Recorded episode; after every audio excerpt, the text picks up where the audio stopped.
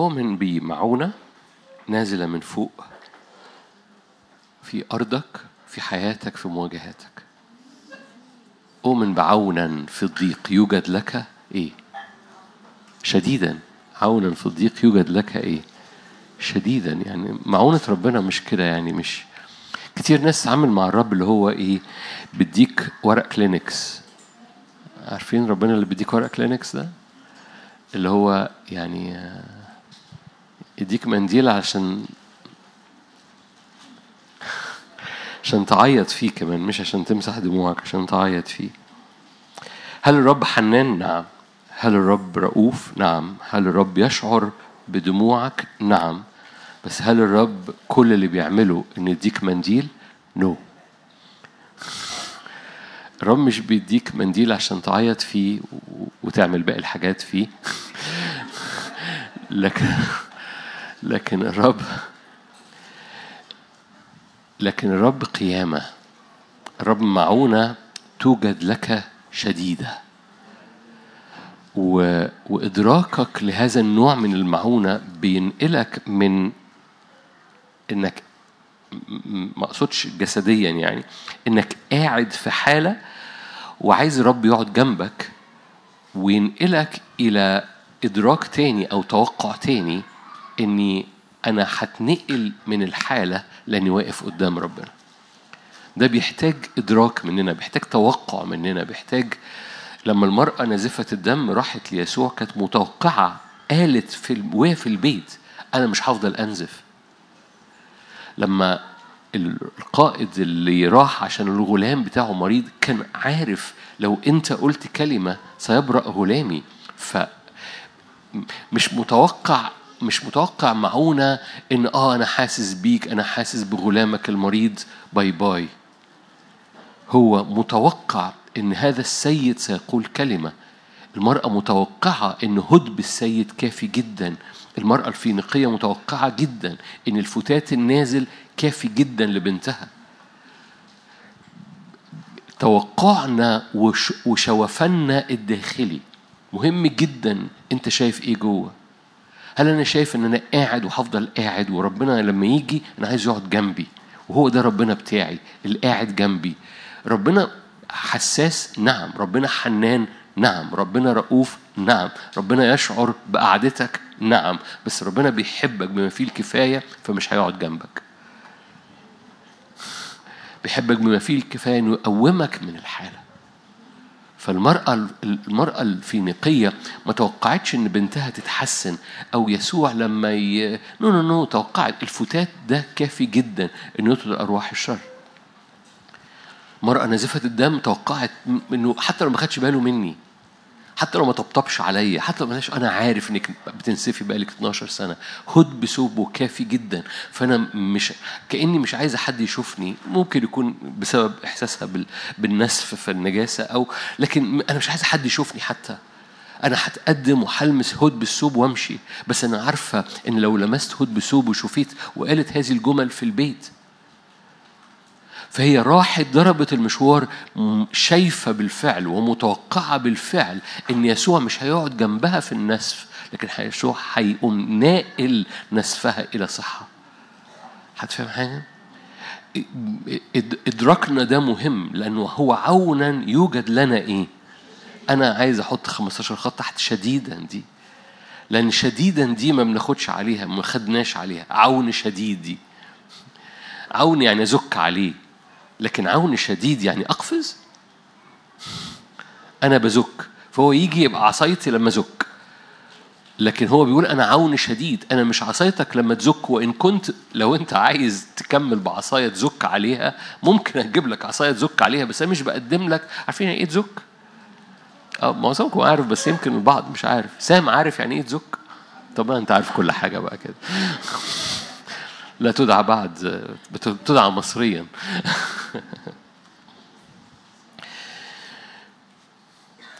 فكتير بنتوقع ان اخر ما سيصنعه الرب ان يديني عصايه ازك عليها، مش ان انا اقفز كالايل. وجاء الوقت ادراك العون الشديد، جاء وقت استقبال العون الشديد، توقع العون الشديد، الامتلاء بالعون الشديد، الحديث مع الرب الروح القدس. ما اعرفش بتكلموا مع الرب الروح القدس ولا لا، او بتنسوه بتتناسوه في بعض احيان. احد الرجال الله قال كده، معظم المسيحيين بيؤمنوا بالاب والابن والكلمه بدل ما يؤمنوا بالاب والابن والروح القدس، برغم ان الابن والكلمه هم حاجه واحده. الاب والابن والروح القدس اوعى تكون بتتناسوا الرب الروح القدس وبتحكي معاه، لأن الرب روح القدس هو الرب الساكن فيك، هو الرب اللي بيرف حواليك، هو الرب اللي بيملاك، هو الرب القوة اللي عمال بيخلق. كانت الأرض خربة وخالية بس الروح، روح الرب كان بيرف على وجه الأرض. لما روح الرب يرف على حياتك لأنك تتواصل معاه، كل كلمة بتجيب جون. لما روح الرب يرف على أرضك لأنك بتتواصل معه، لأنك بتحكي مع الباراك. عارفين يعني إيه باراكليتوس كلكم؟ أنا باراكليتوس يعني يأتي بجوارك لما تدعوه. بارا جوار، كليتوس الذي يطلب. فلما بتحكي مع الرب الروح القدس تطلب، رف عليا، رف على أرضي، رف على بيتي، راح مقابلة، رف عليا، هب على الأرض، حكي معاك حبة حاجات النهاردة مشاركة بسيطة متنوعة شوية، كذا مشاركة في بعض. فلما لما تكون أرضك بيرف فيها الروح القدس، أنك تتواصل وبتطلب، هو بيرف ويأتي بجوارك لما هو ساكن فيك كوديعة، هو بيملاك لما تطلب أنك تتملي، هو بيرف على حياتك لما تطلب الباراكليتوس. ففي أجواء الهبوب ريح الرب الروح القدس، كل كلمة من الرب تجيب جون. خليني أسألك سؤال بايخ، ما ترفعش إيدك. كم حد منكم استقبل كلمة من الرب في حياته؟ كلنا هنرفع ايدينا طبعا، اوكي، هو السؤال بايخ جاي لسه لانه كلنا هنرفع ايدينا. انا استقبلت كلمه من الرب على مش عارف ايه، واستقبلت كلمه واستقبلت حلو قوي. كم كلمه من دول حصلت؟ هنا السؤال البايخ يعني ايه بايخ يعني ايه حصلت؟ يعني تمت كل كلمه الرب قالها في حياتك، تمت. الذي يجعل كل كلمه بتتقال في حياتك تتم في أرضك هو هبوب الريح القدس، لأنه الروح يرف والرب قال، لما قال والروح بيرف كان. يا رب تنور. احنا ممكن نصلي خلاص ونقول له رف علينا، وكل كلمة قديمة وكل كلمة حصلة وكل كلمة جاية بنصدق تماما أنها شديدة لينا، لأنه طول ما الروح بيرف وفي كلمة متقالة إذن جون. كانت الأرض مش مهيئة، الأرض كانت خربة وخالية. يعني إيه؟ لو أنا في كل حاجة منظرها سلبي، كل حاجة منظرها أسود، إن كان في موقف معين، كان في ذكرى معينة، إن كان في مشاعر داخلية، إن كان في بيت، إن كان في أزمنة، إن كان في شغل، كان في أولاد، أيا كان المواجهة، هناك عونا شديد. والروح القدس الباراكليتوس يأتي ليرف، فكل كلمة صالحة من كلمات الرب لا ترجع فارغة بل تنجح، لأن الروح يرف. ايه اللي بيخلي في بعض احيان كلمات بتتقال لحياتنا ونستقبلها ونقراها في الكلمه، لكن بنقعد نصارع فيها لانها الارض مش متزيتها عشان الكلمه دي تدخل وتاتي بالثمر 30 و60 و100؟ كل ما الارض تشرب ميه كثيره، كل ما كل بذره هتنبت. فكل ما أرضنا تشرب مياه الروح القدس، تتغمر بأنهار الروح القدس، تتمسح بمسحة الروح القدس، كل كلمة حتى لو الأرض خريبة وخالية. عشان كده أول ما بستقبل كلمة بقوم أقول له هب يا روح الله. أوكي، أنا استقبلت الكلمة، بس أنا محتاج الروح الذي يأتي بهذه الكلمة ويغرسها في أرضي. وخلاص أنا أؤمن. فاكرين الزارع ينام ويقوم والأرض من ذاتها، الأرض من ذاتها تأتي بثمر. إيه اللي يخلي الأرض من ذاتها تأتي بثمر؟ لأنها أرض متشربة من الروح القدس، أرض متشربة. الأرض متشربة دي دورنا، إن إحنا بنطلب باراكليتوس، هب، رف، إملى، إمسح، قدس. فالكلمة بتنسكب والروح القدس بيهب، فكان نور. وكل موقف بعد كده، كل حاجة الرب عايز يخلقها في حياتنا. ما زال الرب، كلكم عارفين قصة الرجل الأعمى منذ ولادته عند بركة سلوام، لما قال له اذهب اغتسل في بركة سلوام. يمكن نحكي عليها في المؤتمر اللي جاي، عندنا مؤتمر في نوفمبر، ده مش ميعاد تنبيه، ده مش تنبيه بس، عندنا مؤتمر. البصراحة أنا مشغول بيه أو كنت باخد خلوتي فيه النهاردة الصبحية ومبارح هو احتفال رأس السنة بصراحة. فأنا بوضب احتفال رأس السنة 17 ديسمبر أوكي. فبنكون خلص أقول لكم تنبيهات يناير 22 دي تنبيهات داخلية.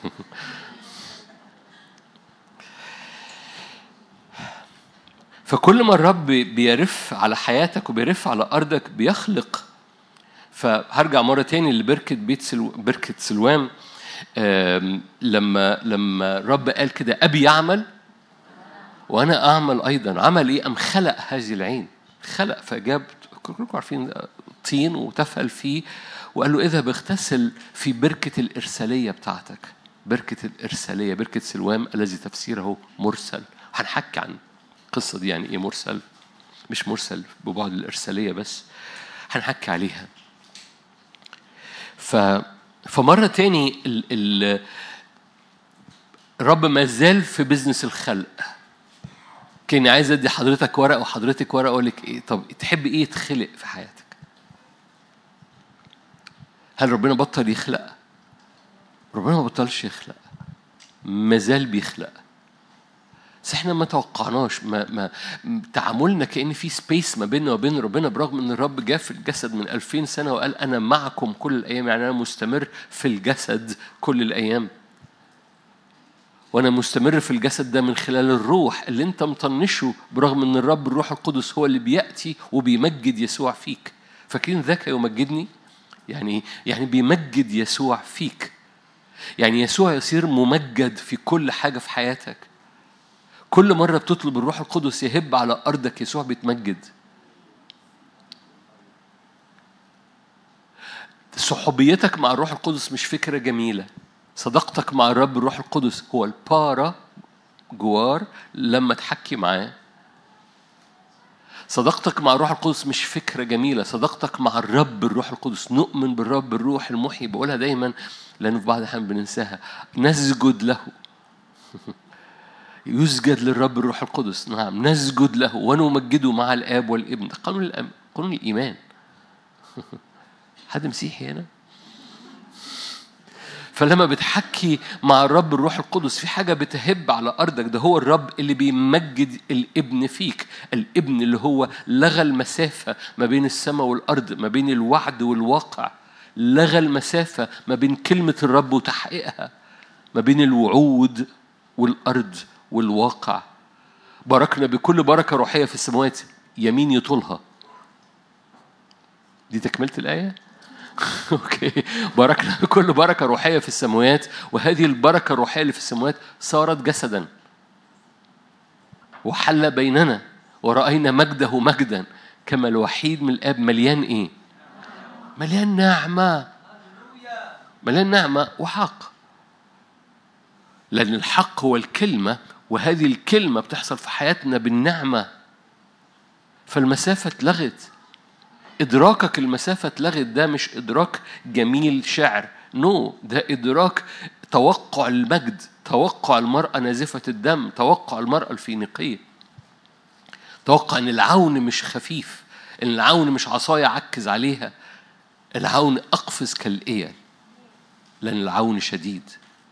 فحديثك مع الرب الروح القدس هو الحديث الاستراتيجي لو جاز التعبير، الحكيم اللي ممكن تعمله في هذه الأزمنة، لأن سكيب الرب الروح القدس بيمجد يسوع، بيمجد التجسد فيك، بيمجد المسافة اللي بيمجد إلغاء المسافة ما بين الوعد والواقع الحقيقي. الروح القدس بيحب يجرجر رجلك.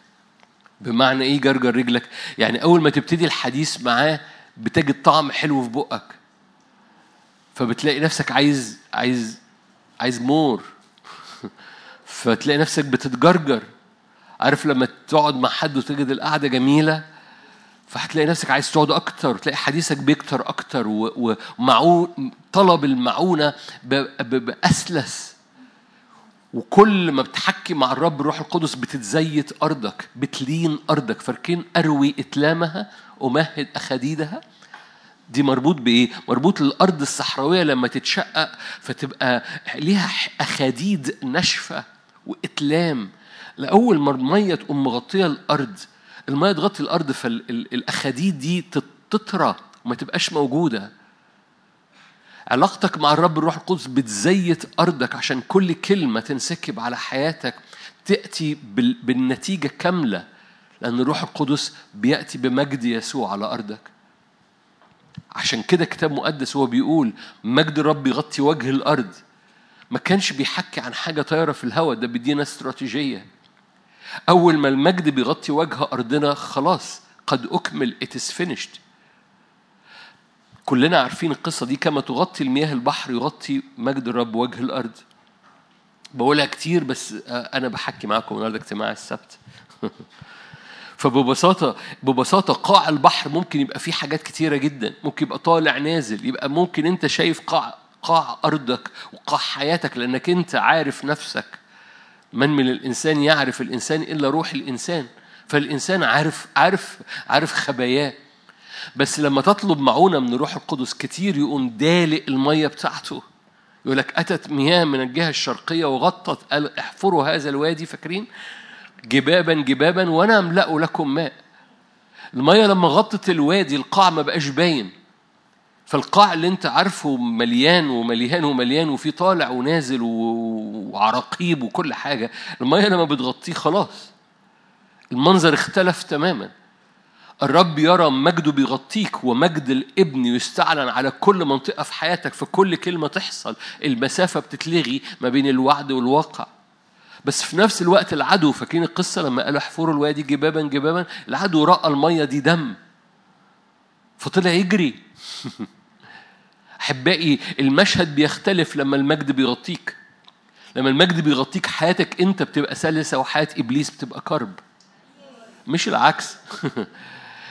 المجد لما بيغطيك، لأن الرب بيعمل كده. عشان كده الإيل تجري إلى جداول المياه، عشان بتستخبى في هذه المياه اللي بتغطيها. فكل ريحة، كل ضعف، كل أمور، كل مشاكل، كل أسئلة غير مجاب عليها وعالية، وتلاقي كأن الراجل ضغطه عالي لأن السؤال مش متجاوب عليه، وفجأة الرب يقوم جاي ودالق هذه المياه على حياته. السؤال ما يتجاوبش بس السلام يسود، ولما السلام يسود كأن إيه السؤال اللي أنا كنت محتار فيه ده ملوش أي قيمة من جهة إشباع حياتي ولا إشباع مواجهاتي. حضورك هو اللي بيغطي كل حاجة. لما المية تغطي وجه البحر، كما المية تغطي وجه القاع البحر، هو ده مجد الرب يغطي وجه الأرض. إيه دور حضرتك وحضرتك وإحنا لما بنقف قدام الرب؟ هب يا روح الله. صداقتنا مع الرب الروح القدس بتعالج منظر القاع بتاع حياتنا،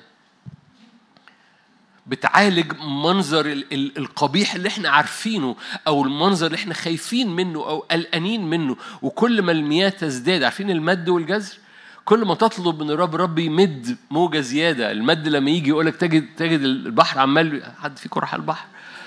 برافو عليكم، ده رحت البحر، يا بختكم رحت البحر.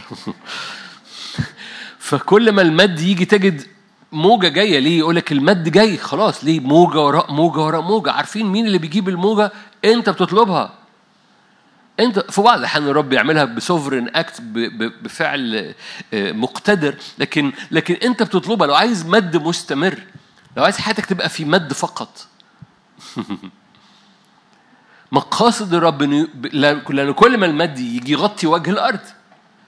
اللي بيخلي المجد ما يغطيش وجه الأرض ان في مد وبعد شوية جزر، فالأرض بتفضل.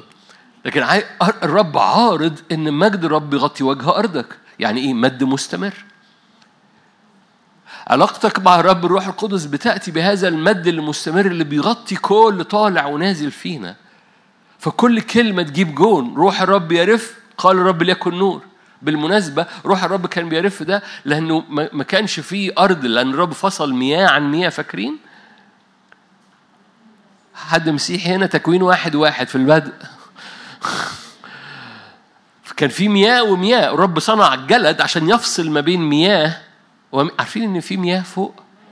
اوكي، مش هخش ورا الحته دي لان الحته دي هنقعد نتامل فيها للصبح. علاقتك مع الرب الروح القدس علاقه مليانه مجد. لأن بيزداد المجد على حياتك، لأنه ده عمل الرب الروح القدس أنه يفيض على حياتك بهذا المد اللي من خلاله كل كلمة وكل وعد يصير واقع في أرضك. القصة مش بس أوكي ممكن حد يسمع الاحتياطي، يعني حد يسمع ويقول أوكي لو أنا عايز الوعود تحصل في حياتي هقعد أتكلم مع الرب الروح القدس. القصة مش إنك بتتكلم عشان ده الهدف، القصة إنك لما بتحكي مع معونة الرب الروح القدس الشديدة أنت بتستطعم، أنت بتتغير، أنت بتتقدس، أنت بتتنقل. الرحلة بتاعتك في العلاقة مع الرب الروح القدس بتغيرنا، بتطرينا، بتغير من طبيعتنا، بتغير من أوانينا. اللي فاكرين الروح القدس يذكركم بكل ما قلته لكم، فبيذكرك بكل وعد وكل آية، وذاك يمجدني لأنه بيمجد يسوع فيك. بيملأ، يعني إيه بيمجد؟ يعني يخلي يسوع يلمع جواك وجوه نفسيتك، فالمناطق الضلمة بتتغير. مش بس كده، ذاك يمجدني لأنه يأخذ مما ليه ويعطيكم. يعني إيه؟ يعني بيغرف، ده التعبير اللي أنا بقوله دايما، بيغرف من طبيعتي ويسكب جواك. فالعلاقة مع الرب الروح القدس كلها مزايا، لو جاز التعبير. بمعنى إيه؟ بمعنى إنه أنا هو ده يعني مش هو ده التعبير، مش هو ده تفسير الآية بتاعت يوجد صديق ألصق من الأخ، لكن الآية تميل إنها تكون عن يسوع نفسه. لكن هو دي الشراكة، شركة الرب الروح القدس تكون معكم.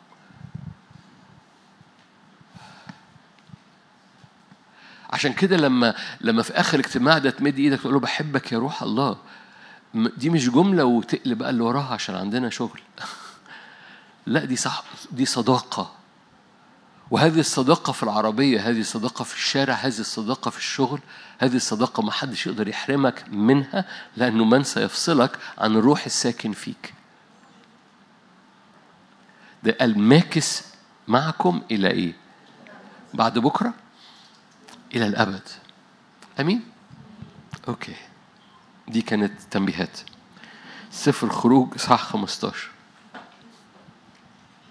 خروج 15.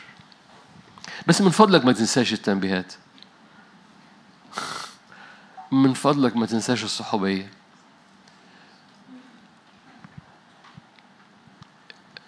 أنا قلت كلها مزايا. أنتوا عارفين بيقدس كل حاجة فيك وأنت متصاحب مع روح القدس. قدس يعني حد مش هقول حد عشان كنت هسأل. حد محتاج يقدس أفكاره، حد محتاج يقدس دوافع قلبه، حد محتاج يقدس ردود أفعاله اللي بيحصل حواليه، حد محتاج يقدس عينيه، حد محتاج يقدس إيديه، حد محتاج يقدس طريقه. متهيألي أكيد كلنا هنرفع إيدينا ورجلينا وحياتنا وقلوبنا وكل حاجة، مش كده برضو؟ حد حاول يقدس نفسه قبل كده وفشل؟ متهيألي برضو كل ما حدش.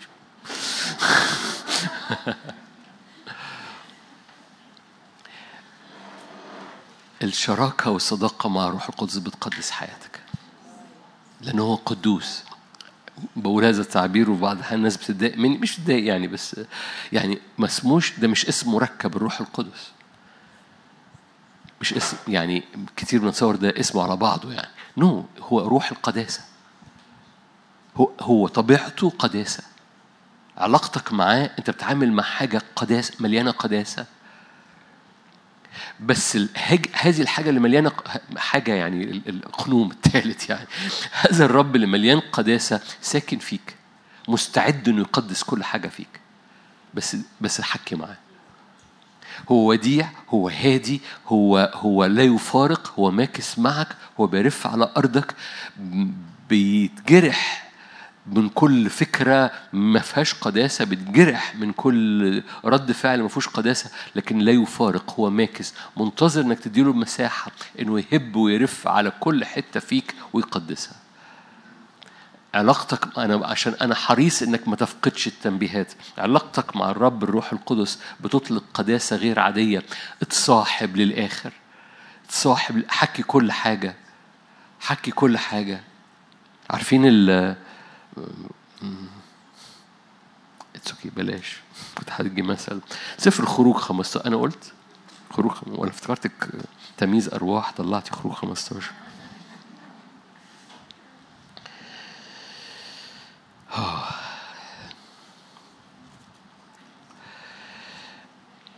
كلكم عارفين خروج 15 ترنيمة موسى. هقرا من أول آية 3: الرب رجل حرب، الرب اسمه.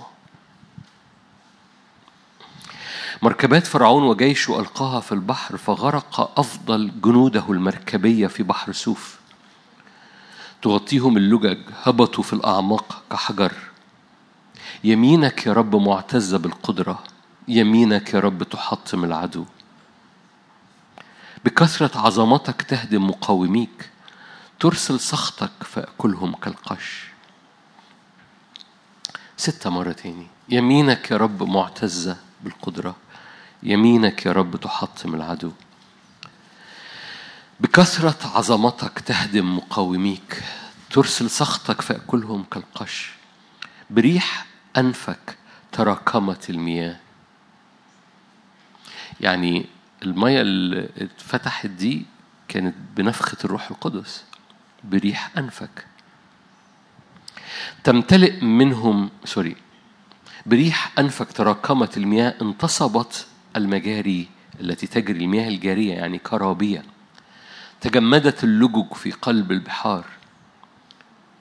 قال العدو: أتبع، أدرك، أقسم غنيمة. تمتلئ منهم نفسي، أجرد سيفي، تفنيهم يدي.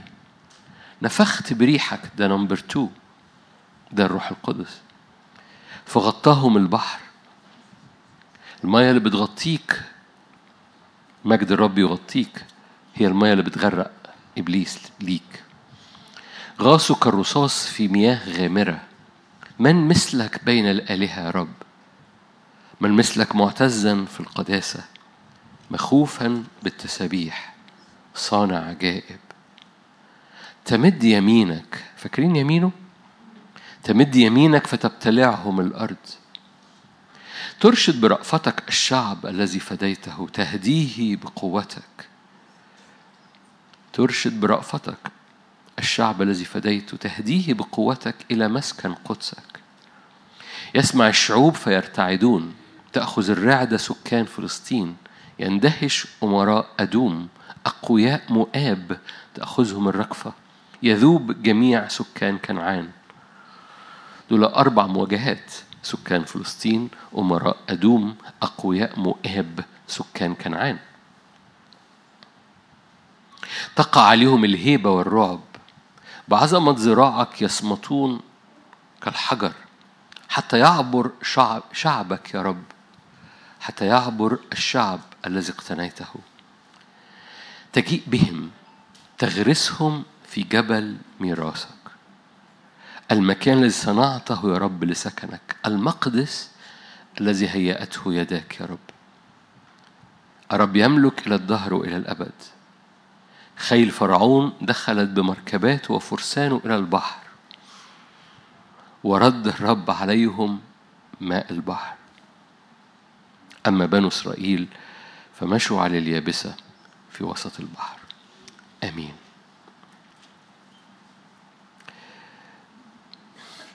حبة ملحوظات.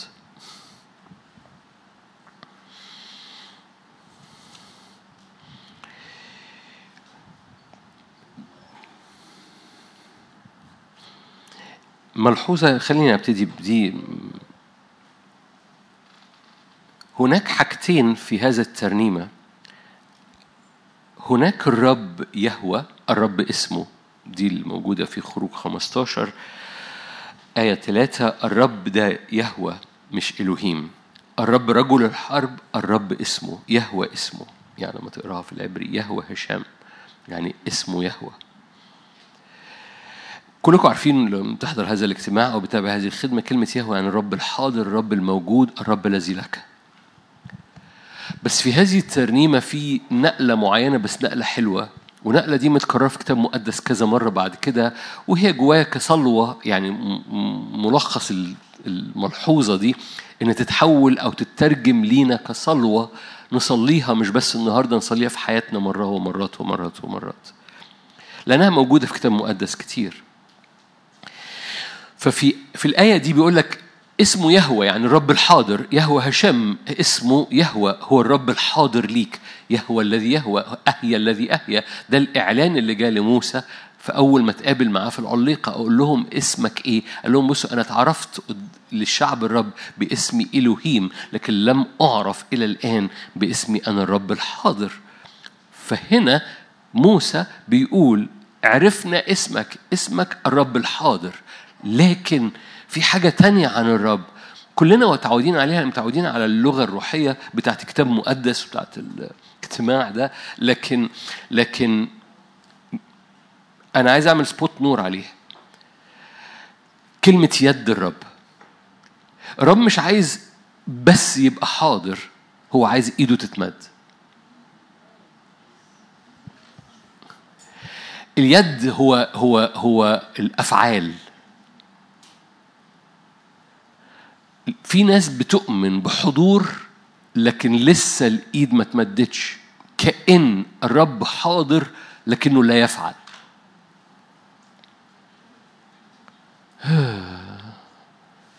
أنا بكلم بالمناسبة ربنا ملوش إيد، مش كده؟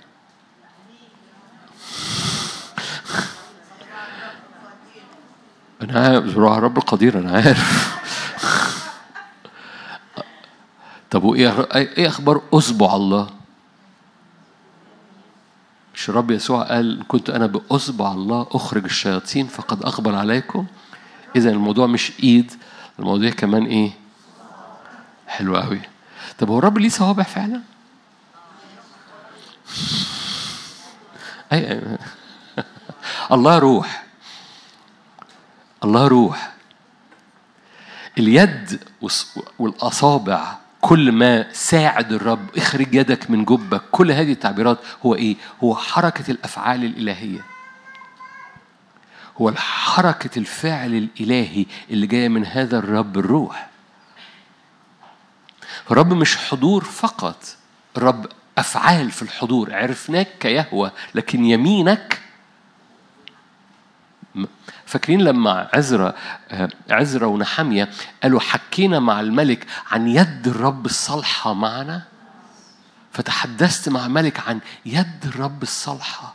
ليه؟ يد الرب أفعاله كانت ممدودة بأمور صالحة على حياتنا. هحط قدام عينيك مرة تاني الشواهد اللي احنا قريناها. آية 6 يمينك يا رب معتزة بالقدرة. يعني أفعالك معتزة بالقدرة. خلي بالك، هو هنا الحضور هو إيه المقارنة؟ مقارنة ما بين مين ومين؟ ما بين يهوه وفرعون. عرفناك يهوه اسمك، يهوه هشم اسمك، يهوه الرب الحاضر، وفرعون. والمواجهة محسومة، فرعون دخل البحر ما خرجش. ما أعرفش خدتوا بالكم آخر آية يقول لك فرعون ومركباته دخلوا البحر، ما عندناش خبر انه خرج. دخول البحر مش زي يخرجوا.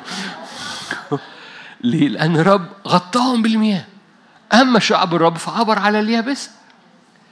المواجهة ما بين يهوه وفرعون، والمواجهة محسومة. ليه؟ لأن يمين الرب معتزة بالقدرة، لأن حضوره مليان أفعال. قصة مرة تاني، أنا بحكي عن صداقتك مع الرب الروح القدس. كان تنبيه أول قبل ما نخش في ده، صداقتك مع الرب الروح القدس مش بتشمل حضور فقط واستمتاع فقط، لكن يد الرب الممدودة بأفعال، باعتزاز بالقدرة. بلاش الآية دي. طيب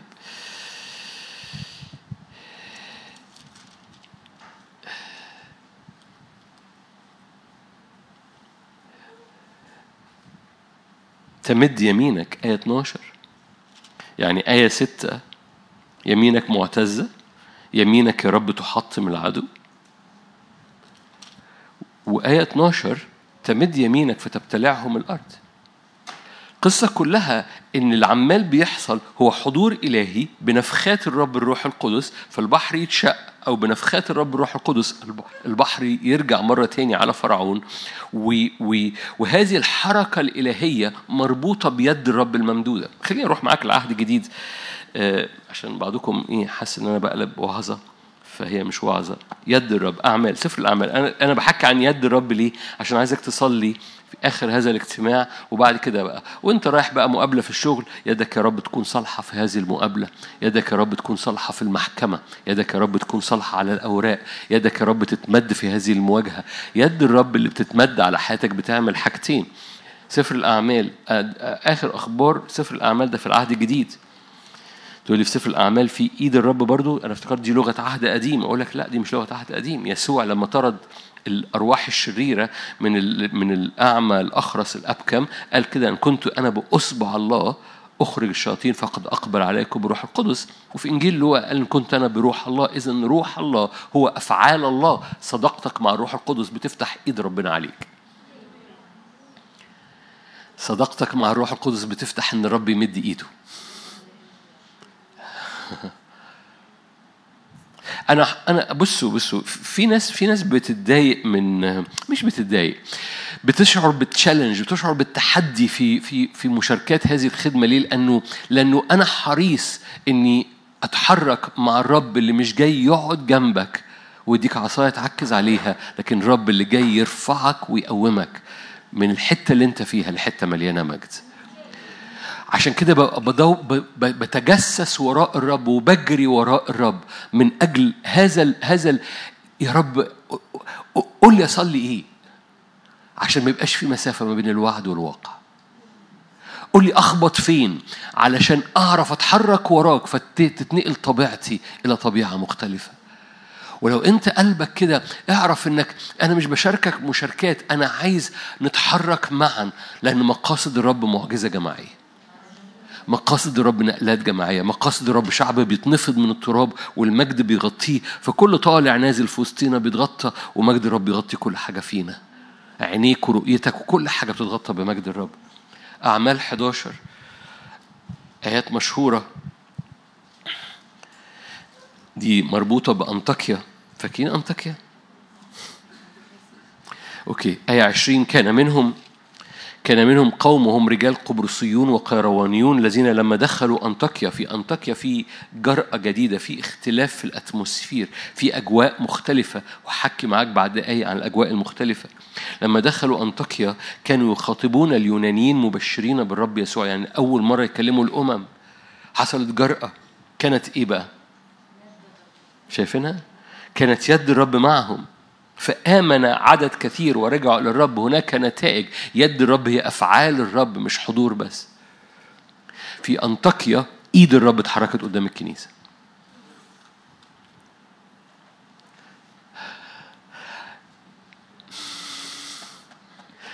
أول ما بتتحرك بجرأة إيد الرب تتمد.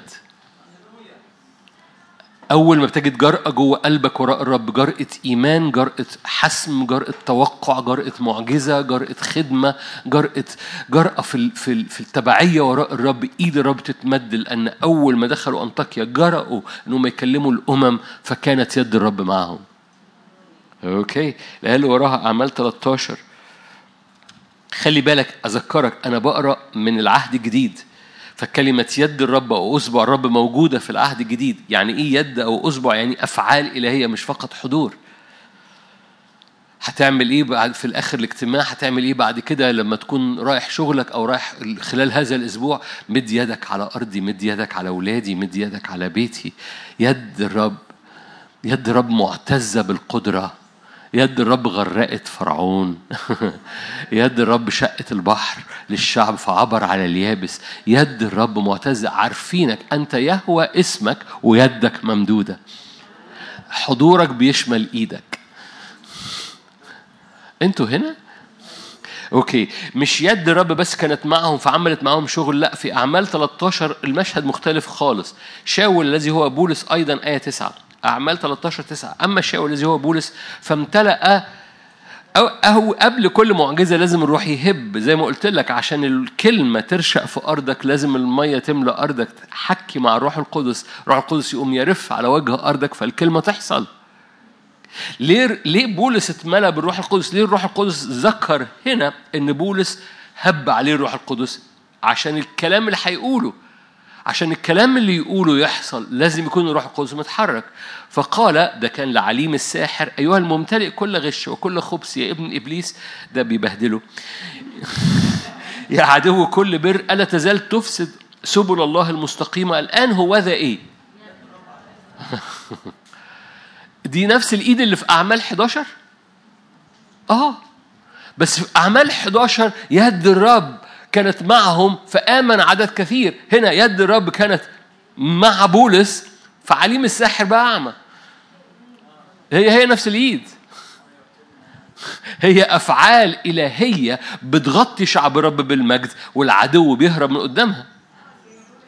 Are you here؟ علاقتك مع الرب الروح القدس هي علاقة مع هذه اليد الممدودة، لأن أصبع الله هو الروح القدس، هو الهبات.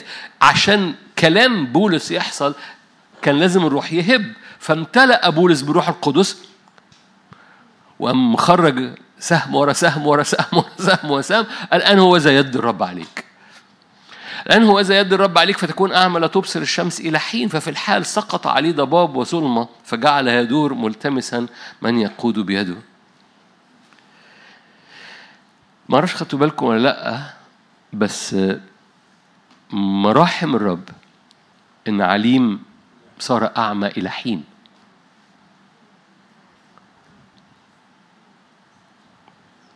سلام، يعني ما صارش أعمى إلى الأبد، صار أعمى إلى الحين. أوكي، أنتوا جمال.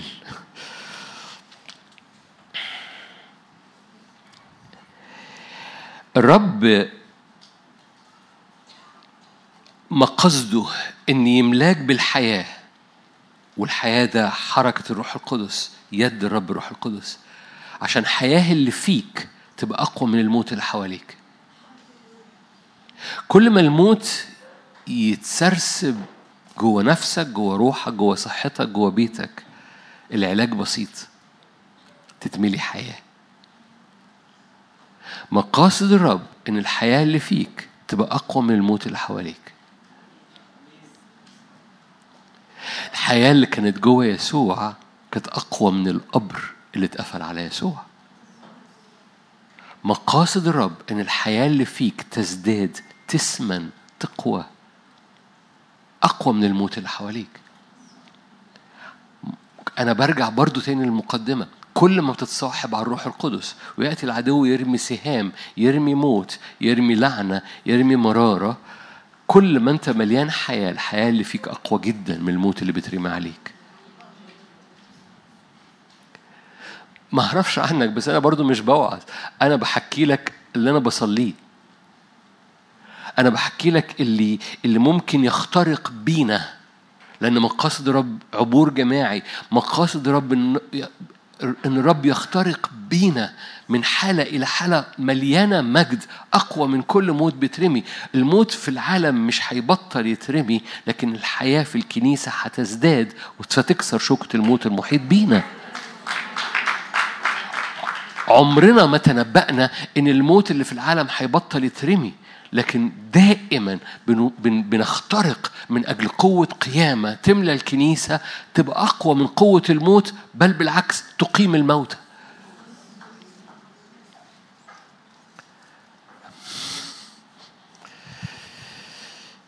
هاليلويا. تعالوا نرجع للخروج. أنتوا كويسين؟ أنا قربت أخلص باسم يسوع. خروج 15 مرة تاني. أوكي، أنا أوكي، أنا بحكي معاكم. أنا مش عارف أنتوا عارفين مين ساكن جواكم؟ أوكي، هذا الروح بيمجد يسوع، هذا الروح بيأتي بالآب لكي يسكن فيك. المسيح فيكم، دي حاجة موجودة فيك بالروح القدس. لكن يسوع قال: من يسمع صوتي، من يسمع هذا الصوت اللي هو بالروح القدس بيذكرك بكل ما قاله يسوع، أأتي أنا وأبي وأسكن وأصنع عنده منزلا. إذن الآب والابن والروح القدس. تعرف انك انت مدرك انه في كل مواجهه الرب العلي هو اللي ساكن جواك، والحمل القائم هو اللي ساكن جواك، والروح اللي بيرف على الخراب، فكل حاجه تحصل ساكنه جواك. كل مواجهه بتمر بيها العلي الاعلى من كل حاجه، الاعلى من فرعون ومركباته، ساكن فيك. عشان كده تعبير الاليون او الرب العلي تعبير مهم. انا بخرج بره المشاركه عشان انا مجرد عايزك تدرك المهابه او الوقفه. اجتماع السبت انا حريص على تربيه التدبير بتاع الوقفه بتاع قدام الرب، مش في الاجتماع لكن في الاوضه وفي البيت وفي المواصله، في اصعب اي حاجه بتمر بيها في اوضتك.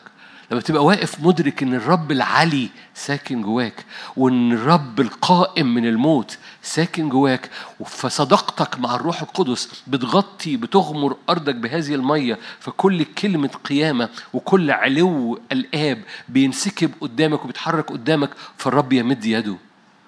البحر قدامك. بص، خروج 15 ده ترنيمتك، خروج 15 ده ترنيمة كل ابن وابنة للرب. بس الرائع ان خروج 15 ما وقفش فقط على عبور البحر الأحمر، وده العجيب في القصة. انتوا شايفين القصة خلصت فين؟ هقرا لك حبة آيات. ترشد برأفتك الشعب الذي فديته، تهديه بقوتك إلى مسكن قدسك. هو عارفين خروج 15 حصلت امتى؟ أول ما عبروا، دول لسه عبرين البحر الأحمر، لسه ما مروش بالبرية، لسه موسى ما طلعش الجبل وياخد شكل الخيمة، وموسى بيقول له أنت تهدي بقوتك إلى مسكن قدسك.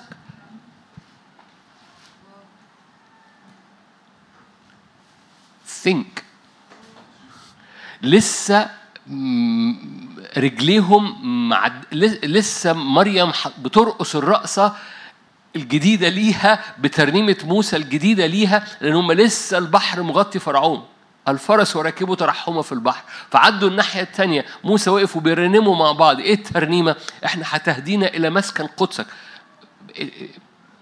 جبتها من فين؟ مفيش خيمة أصلا. كمل معايا بلاش. أوكي، آية 17، تجيء بهم. خلي بالك هم لسه خارجين من مصر. تجيء بهم وتغرسهم إيه؟ جبل ميراثك، المكان الذي صنعته يا رب لسكنك، المقدس. عارفين بيتكلم على ايه؟ عن هيكل سليمان، المقدس الذي هيأته يداك يا رب. ده بيتكلم عن هيكل سليمان. مين بيتكلم؟ موسى. امتى؟ هم لسه رجليهم معديه البحر الاحمر.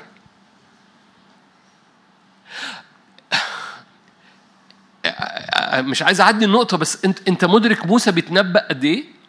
انت مدرك موسى شايف ان الموضوع كانه شايف الموضوع من اوله لاخره. فانت يا رب اللي عبرتنا البحر الاحمر، انت دافع التذكره لغايه الهيكل، انت دافع تذكره المواصلات لغايه الهيكل، واي حاجه بقى في النص، سكان فلسطين، ملوك مؤاب، امراء ادوم، سكان كنعان. ليه؟ انت دافع التذكره لغايه الاخر الى مسكن قدسك، تهديهم وترشدهم الى مسكن قدسك، المكان الذي هيأته يداك.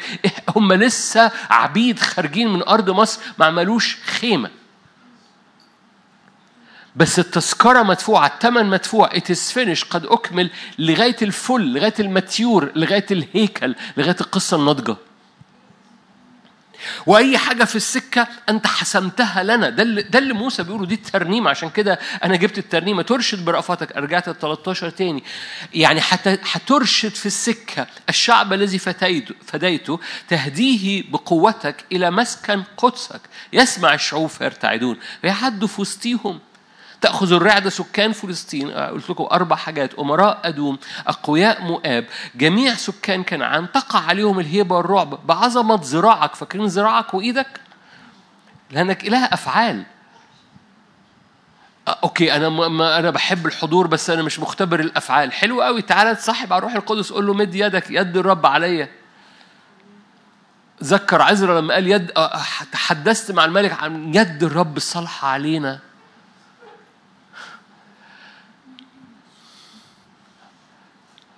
بعض محتاج يصليها، يا رب ايدك الصالحه تتحط على ارض بيتي، حد لي نفسي يصلي؟ خد دقايق ثانية واحدة هنصلي. حاضر. بعظمة ذراعك يصمتون كالحجر حتى يعبر شعبك يا رب، حتى يعبر الشعب الذي اختنيته. تجيء بهم تغرسهم في جبل ميراثك، المكان اللي صنعته يا رب، صنعته يا رب لسكنك، المقدس الذي هيأته يداك. اليد اللي غرقت فرعون هي اليد اللي بتبني ليك نضوج. يد الرب عليك بتنضجك كبيت للرب، كهيكل للرب، ويد الرب تسقط أرواح الشر اللي بتطردك. لما هنصلي بعد دقايق هب علينا يا روح الله كل مطاردة من العدو بتغرق، وكل مجد الرب عايز يسكبه على حاجة بيغطيك. ليه؟ لأن روح الرب لما بيرف بنتغير، زي ما أنا عمال بوريك من كلمة ورا كلمة ورا كلمة ورا كلمة. الرب يملك إلى الدهر وإلى الأبد. خيل فرعون دخلت وما خرجتش. خيل فرعون دخلت بمركباته وفرسانه إلى البحر، رد الرب عليهم ماء البحر. أما بنو إسرائيل فمشوا على اليابسة في وسط البحر. رب يحسم مش بس عبورك، رب يحسم عبورك، قيادتك، دخولك ونضوجك. بس اتحرك مع الرب الروح القدس. في آية بتوجعني باخدها ليه عشان توجعني؟ عارفين لما تحب آيات توجعك؟ اوعى تكونوا بتحبوا الآيات بس الشوكولاتة. أحب شوكولاتة بس مش لو ابنك بيحب شوكولاتة بس بتوقف عليه الشوكولاتة عشان تديله. في الكلمة في آيات شوكولاتة بس هي موجودة ليك، شوكولاتة موجودة، زي أب وأم هيدوا شوكولاتة لابنهم بس لازم يأكل حاجة كويسة الأول. في آيات توجعك، في آية كده تقول كده إيه؟ لو كنت سمعت لصوتي كان كنهر سلامك. أي يعني أول ما بفقد سلامي بعرف إن أنا فوت صوت. هي حلوة الآية مش كده؟ توجع جميل، بس وجع جميل، وجع الروح القدس جميل. أو سكينة الروح القدس بتوصل لحتة جوه وتقوم لمسة حتة جميلة. لأن زي ما بيقولك كده هو العكس صحيح. لو سمعت صوتي نهر سلامك. وخلي بالك نهر ده عمل الروح القدس، فالصوت والنهر دايما بيتحركوا مع بعض عشان المعجزة تحصل ومبقاش في مسافة ما بين الوعد والواقع. بالمناسبة الصوت والنهر طول الوقت، أو الصوت والروح القدس طول الوقت شغالين مع بعض. كتاب مقدس دي دراسة ممكن نلعبها مع بعض، إن دايما هناك علاقة ما بين الصوت والروح القدس. أول ما يبقى فيه صوت وروح إيكوال معجزة. لو سمعت لصوت، الآية دي موجودة في سفر أشعياء، لو كنت سمعت لصوتي لكان كنهر سلامك. فأول ما يحصل انزعاج أقوم راجع، أنا فوتت صوتك فين؟ في أنهي ملف أنا لفيت وأنت كملت؟ أو في أنهي ملف أنا كملت وأنت حديت؟ ليه؟ لأن لو أنا حساس لصوتك في أنت ضامن. فهو دافع، مش دافع تمن عبورك بس، هو دافع تمن قيادتك ودافع تمن نضوجك وسكناك في هذا الهيكل الناضج. موسى وهو لسه خارج من البحر الأحمر بيقول يا رب أنت ترشد شعبك، تقودهم، أنت ترشدهم، تدخلهم مسكن قدسك الذي هيأته يمينك. أنت جمال. ربنا يخليك. أشعياء 51.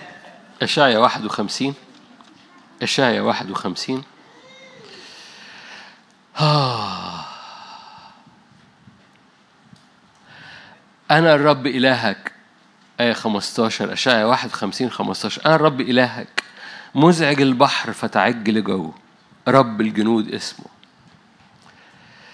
الصباوت رب الجنود. الرب ما بيجيش جنب ناس ضعاف ويقعد جنبهم في الضعف. الرب يشعر بضعفك، لكن الرب يجي جنب ناس ضعاف عشان يطلع منهم رجال حرب. لأن الرب هو رب الجنود. لو هو ربك فأنت جندي، هتقول لي أنت بسكوتة؟ أقول لك الرب هيجي ويملى البسكوتة ويغير البسكوتة بجندي. بس مش مقصده إنه يسيبك بسكوتة. لن تدعى فيما بعد.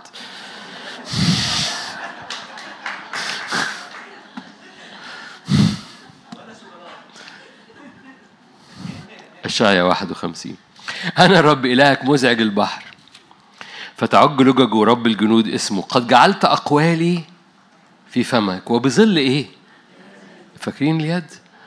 القصة كلها مليانة، لأن كل مرة الصوت والروح، اليد هي عمل الروح القدس. جعلت أقوالي في فمك وبظل يدي سترتك. أول ما يبقى أقوالي وحركة من روح القدس إيه؟ غرس السماوات وتأسيس الأرض، ولتقول صهيون أنت شعبي. Are you here؟ أشكركم. كل ما يبقى فيه حركة من روح القدس دي يد الرب، وفي أقوال خارجة من فم، أقوال الرب خارجة من بقك أنت. جعلت أقوالي في فمك أنت، ويدي ممدودة على حياتك. حلو قوي. يحصل إيه؟ الأجواء اللي فوقيك بتتغير، الأرض اللي تحتيك بتتغير، والشعب بيتولد.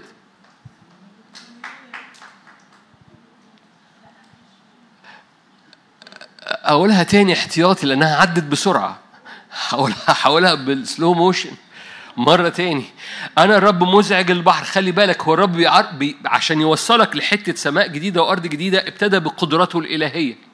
ابتدى بأن الرب مزعج البحر فتعج لججه، رب الجنود اسمه. يعني أنا معايا جنود، أنا رب الجنود، أنا الرب اللي شق البحر، أنا الرب اللي مهيج ومزعج البحر فتعج لججه، أنا الرب القدير، أنا يهوه اللي ذراعي معتزة بالكرامة. أنا بتاع خروج 15. بس خروج 15 ده مكمل. احنا في أشعياء بالمناسبة، ده بعد ما الهيكل وكل حاجة، ده أنا مكمل ليه؟ عشان أنا واخدك الرحلة للكامل للنضوج، بس محتاج إنك تعرف استراتيجيتها إيه. املى فمك بأقوالي، واملى راسك بإيديا، إيدي عليك، بظل يدي ستارتك، وأقوالي في فمك. يحصل إيه؟ السماء فوقك متغيرة، الأرض تحتيك بتتغير، وبيخرج شعب. حبائي الرب عمال بيعد في منطقتنا العربية. أنا هتنقل معكم للوعظة لأنه أنا الرب عمال بيعد في منطقتنا العربية. الشعب مش مسكين، مش بسكوتة، مش مشفق على نفسه. رب يعد في بلدنا وفي منطقتنا العربية. شعب يقف مدرك إلهه، مدرك الإليون اللي فيه، الرب القائم اللي فيه، ويد الرب المعتزة بالقدرة الممدودة على حياته، فيقف من أجل الأرض، من أجل المنطقة العربية. عارفين أنا جاي النهاردة مشغول بإيه؟ أنا مشغول بنهضة في المنطقة العربية. الوعظة دي عن كده. تقول لي أنت ما كل أنت قلت ده ملوش دعوة خالص بالنهضة على المنطقة العربية. أقولها لا، ده هو كله النهضة. عارفين إزاي؟ ليه؟ هنتصاحب على روح القدس وأقوال، فمن هتتملي بأقوال الرب. مقاصد الرب إنه ينقل أرضك، مقاصد الرب إنه يطلع شعب من أرضك، من بيتك، من عشيرتك، من أهلك، ومن بلدك، أيا كان اللي بيتفرج أو إن كان إحنا هنا كمصريين. مقاصد الرب إنه يوقف. ولا طلبت رجلا يقف عن الأرض. إيه أخبار آخر مرة وقفت كده قدام الرب في أوضتك؟ بدل ما تقعد تحت السرير، تقف قدام الرب وترفع إيدك تقول له يا رب أنا واقف عن الأرض النهاردة. ويطلع لك بقى طبعا تعبان صغير يقول لك لا ترتقي فوق ما ينبغي أن ترتقي. ليه يا عم؟ لم نفسك يا عم، أنت مش شايف ضعفك يا عم، خلص بس انت اهل بيتك. ومقاصد الرب، يد الرب، لما مجد الرب يغطي وجه الارض. خلي بالك، لما مجد الرب يغطي وجه الارض هيغطي بيتك. اخر الاخبار بيتك في الارض، وولادك في الارض، وشغلك في الارض. خلي بالك، لما مجد الرب يغطي وجه الارض انت مشمول في القصه. لما تطلب ان يد الرب يغطي بامانه. ثانيه واحده انا عايزين نتنفض من الصوره المحدوده للرؤيه وللمقاصد، وندرك الرب الساكن فينا، الرب اللي ايده بتتمد علينا. شايفين ده فم بينطق وايد محطوط على راسك. انتهى الموضوع. سماء جديده، ارض جديده، شعب بيتولد. بس جاء الوقت ان الكتله الحرجه. انا قلبي بقى، عارفين يعني ايه كتله حرجه؟ يعني في الكوره كل ما تجري كل ما تكبر لغايه لما توصل. دي فيزياء، انا اسف، معلش، انا عارف ما حدش فيكم حضر فيزياء، بس ربنا يسامحكم. نجحتوا ازاي؟ كل ما حجم الكرة يوصل إلى كتلة حرجة، الكرة دي ما بتقفش. ليه؟ لأنها عدت قوة المقاومة بتاعت دحرجتها. ففي كتلة حرجة هي الوزن على القطر، على قصة طويلة كده اهو. أول ما الكرة توصل لكتلة حرجة هي أقوى من المقاومة بتاعتها فما بتقفش. مقاصد الرب إن يملى الكنيسة العربية بكتلة حرجة ما فيش حاجة توقف قدامها. الكتلة الحرجة دي مربوطة بحاجتين، بالسايز، بالحجم والسرعة. ايه حصة فيزياء روحية.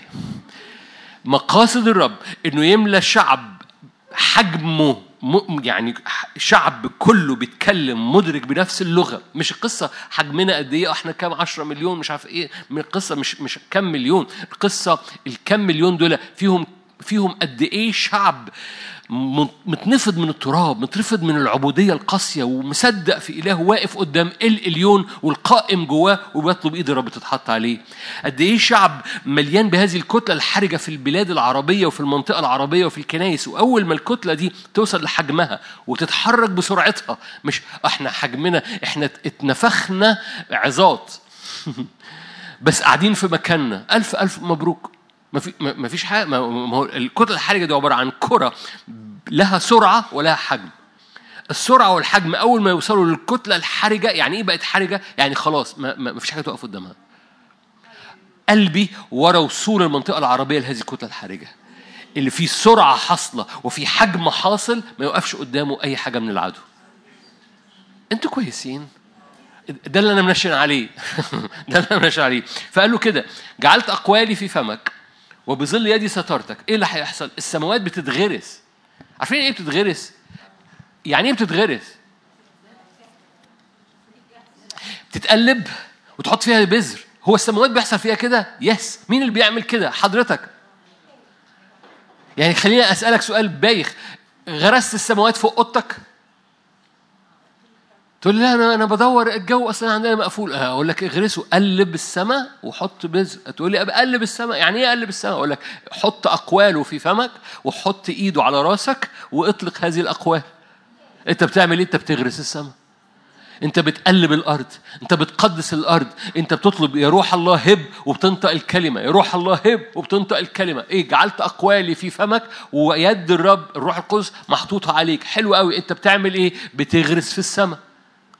يعني ايه بتغرس في السماء؟ بتقلب السماء، بتحط بذر. الدنيا مقلوبه او معدوله فبذرك بتحط لفوق عشان الشجر ينزل تحت، عشان يغير ارضك. لغرس السماوات وايه؟ تاسيس الارض. ده بيطلع ارض غريبه جدا، ارض هيكل. تاسيس الارض يعني الغرس بيبقى فوق والتاسيس بيبقى تحت. بتغرس بكلمات الرب في أجواءك. بس خلي بالك، مش بتقول كلمات، بتردد كلمات بدون ما تطلب إيه؟ معونة الروح القدس. لأن معونة الروح القدس لما بترف على أرضك هي اللي بتخلي الكلمة تغرس. لو السماء فوقيك ناشفة، الكلمة بترميها وتقع. حد اختبر الاختبار ده قبل كده؟ صلواته تقوم بزوب، ما ترشقش. معونة الروح القدس تخلي صلواتك تقوم رشقة. غرس السماوات، غرس السماوات، غرس السماوات. تقول لي طب لسه؟ أقول لك اغرس تاني. فاكرين لما قال له ارمي حبة سهام، رمى 3 وقف، قال يا ريتك رميت 5. اغرس، املى فمك باقواله واغرسها في السماوات. غرس السماوات يؤدي الى تاسيس ارض مؤسسه، ارض صلبه، ارض هيكل. تأسيس الأرض. يطلع شعب. 4 آيات واختم. تكوين 16. 4 آيات. ال4 آيات دول هما الوعظة. 4 آيات. ال4 آيات دول عن حبة أو 4 نقاط صغيرة. إيماني إن هم ليك على مستوى شخصي وليكي، بس إيماني إن هم ودائع عربية للكنيسة العربية. إيماني إن هم ودائع لو كبرنا السمانة فيها وتحركنا بيهم في كتلة حرجة بتخرج في الكنيسة العربية لا يستطيع أحد أن يقف فيها. تكوين 16. أختنا هاجر، ما أروع هذه الآيات في تكوين 16. تكوين 16 آية 13، فدعت اسم الرب الذي تكلم معها أن تئيل رؤى، لأنها قالت ها هنا أيضا رأيت بعد رؤية، لذلك دعيت البئر بئر لحي رؤى بين قادش وبارد. بحب أقول دايما هذا التعبير، هاجر سمت الرب أنه إيل رؤى قبل ما إبراهيم يسمي الرب يهوى يرأى. يهوى يرأى في تكوين 18، احنا في تكوين 16، سوري مش 18 حاجة 20. في تكوين 16 هاجر شافت الرب. إيماني إيماني إيماني إن أحد الودائع للكنيسة العربية، ولما الكنيسة العربية تتملي بكتلة حرجة إيماني إن منطقتنا العربية هتتملي باللي اتملت بيه الكنيسة العربية. إيه نقطة نمرة 1؟ رؤية الرب. هاجر سمت الرب إيل رؤى، الرب الذي يرى، قبل ما إبراهيم يسمي الرب يهوى يرى. أنا بالنسبة لي دي حاجة تجنن.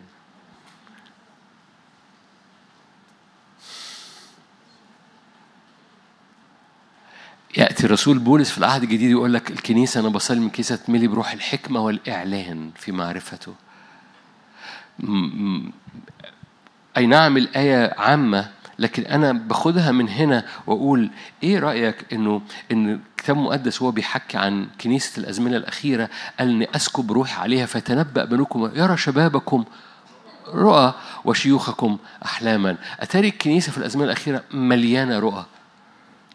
أتاري في وديعة في المنطقة العربية. عارفين هاجر كانت من فين؟ من بلدكم. أنت من فين؟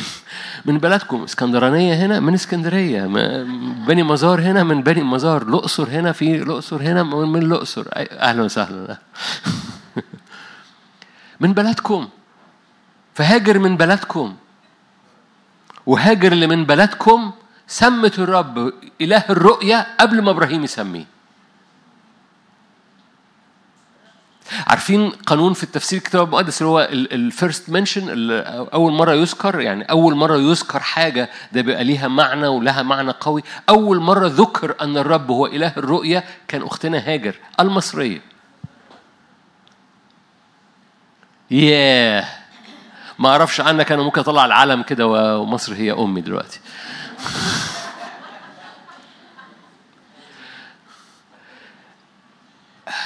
ما اعرفش ده بيطلع جواك صلاه ولا لا. انا غرضي انه يطلع جواك صلاه، مش غلط انه يطلع علم.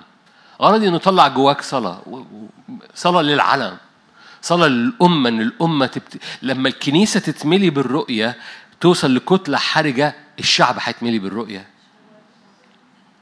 فانا بصلي من اجلك وانت حضرتك هتصلي من اجلك دلوقتي، لان قال كده اسكب روحي على جميع بني البشر فتنبأ فيرى شبابكم رؤى وشيوخكم احلاما. تقول لي طب انا هحلم يعني مش هرى رؤى.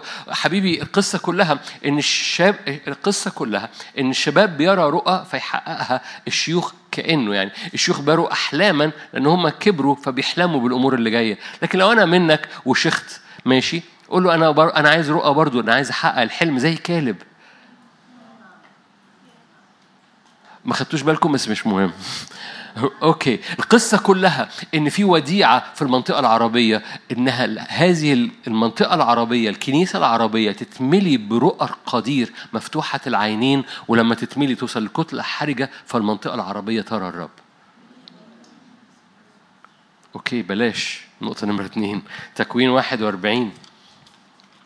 أنا بطلع حبة ودائع للكنيسة العربية، ودائع نتملي بيها، لأن لو اتملينا بيها هتملأ أراضينا. ومقاصد الرب إنه يملأ المنطقة العربية بالنهضة. مقاصد الرب إنه يملأ المنطقة، كل كنيسة عربية، يملأ كل بلد عربي. ما اعرفش انتوا مدركين ان احنا في نقله حاصله في الزمن ما بعد دخولنا في سبتمبر اكتوبر ونوفمبر وديسمبر، وقفه مختلفه تماما، مش وقفه نرجع كما كنا، لا ده وقفه من اجل الامم. الوقفه اختلفت من اجل الشعب، من اجل الارض. ما اعرفش انتوا مدركين ولا لا اللي بيحصل حوالينا، لكن في حاجة مهمة بتحصل للكنيسة العربية في هذا الزمن. لو الكنيسة العربية وقفت بسلطان، في حاجة بتتغير في شكل الخريطة الروحية وتحالفاتها. مقاصد الرب أنه ينقذ من الأرض العربية أمة وأمم. احنا مش بنضارب الهوى وانتوا مش بتضاربوا الهوى، والكنيسة مش بتضارب الهوى.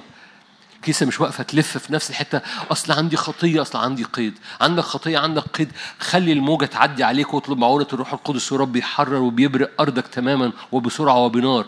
بس من فضلك ما توقفش عند الخطية والقيد وتقعد تلف بالحيوان الأليف بتاعك، أنا عندي ضعف، أنا عندي ضعف.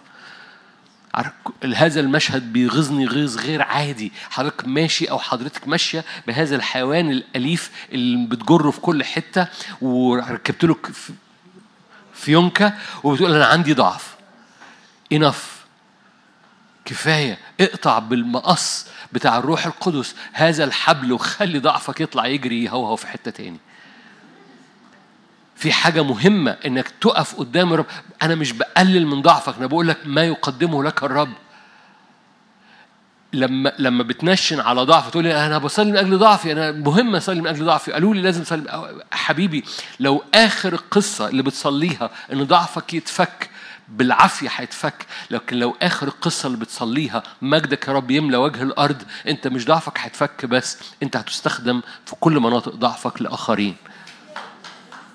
اوكي، تكوين 41. انتوا لسه هنا. انا قلت لكم 4 آيات. اول آية هاجر. الكنيسة المصرية لما هتتملي بالرؤية، الرب إيل رؤى، الرب يرى في كتلة حرجة هتملأ أراضي المنطقة العربية بالرؤية. تكوين 41 قصة مشهورة، يوسف. دعا فرعون اسم يوسف 41 دعا فرعون اسم يوسف صفنات فعنيخ أو فعنيح زي ما أنتوا عايزين بحسب الترجمة أو بحسب يعني إيه صفنات فعنيح؟ مخلص الأرض.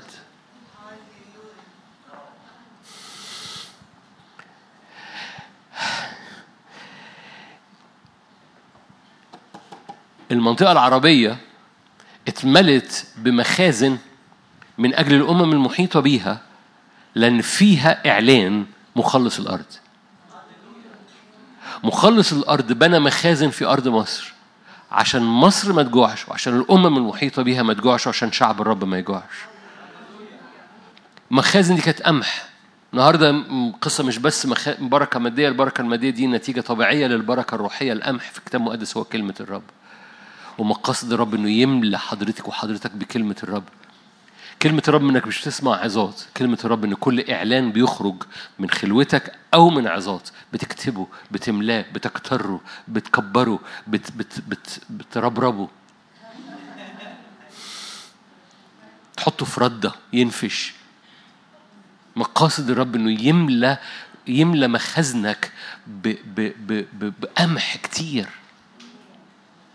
والقمح هو كلمة الرب. وأول خلي بالك، في ناس محترفة سمع، مش هو ده بتكلم عليه. أنا بتكلم على كل إعلان في مخزنك، كل قمح عمال بيملى، بتاخده وبتكتبه بتملاه وبتدرسه وبتكبره. في حاجة بتحصل جواك. مقاصد الرب ليه؟ لأن هنا إعلان مخلص الأرض. دعي يوسف صفنات فعنيح، يعني إيه مخلص الأرض؟ هللويا. طبعا دي صورة ليسوع حلوة قوي. اول ما الكنيسة بتتملي بهذه الكلمة اللي فيها اعلان مخلص الارض، في ترجمة اخرى وفي الانجيل شوية مخلص العالم. يا رب تنور. انا برجع مرة تاني، ده مصر ارض عربية، لو جاز التعبير، يعني عايزين تقول عربية فرعونية زي ما انتوا عايزين. ارض عربية، هاجر المصرية، وهنا فرعون مصر، بس هنا إيل رؤى، هنا مخلص العالم، مخازن.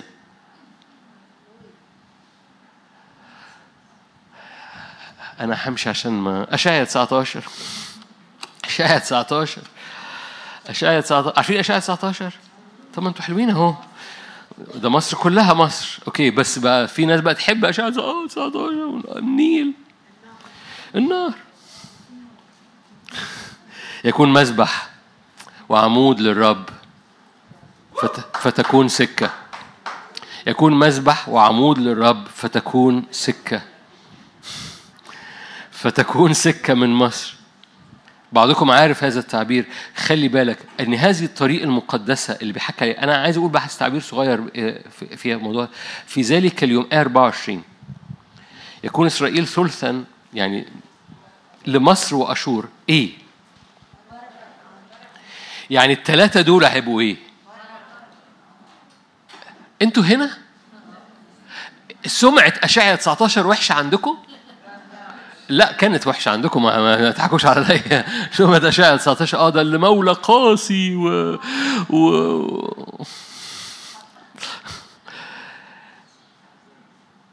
الثلاثة دول يكونون بركة فين؟ في الأرض.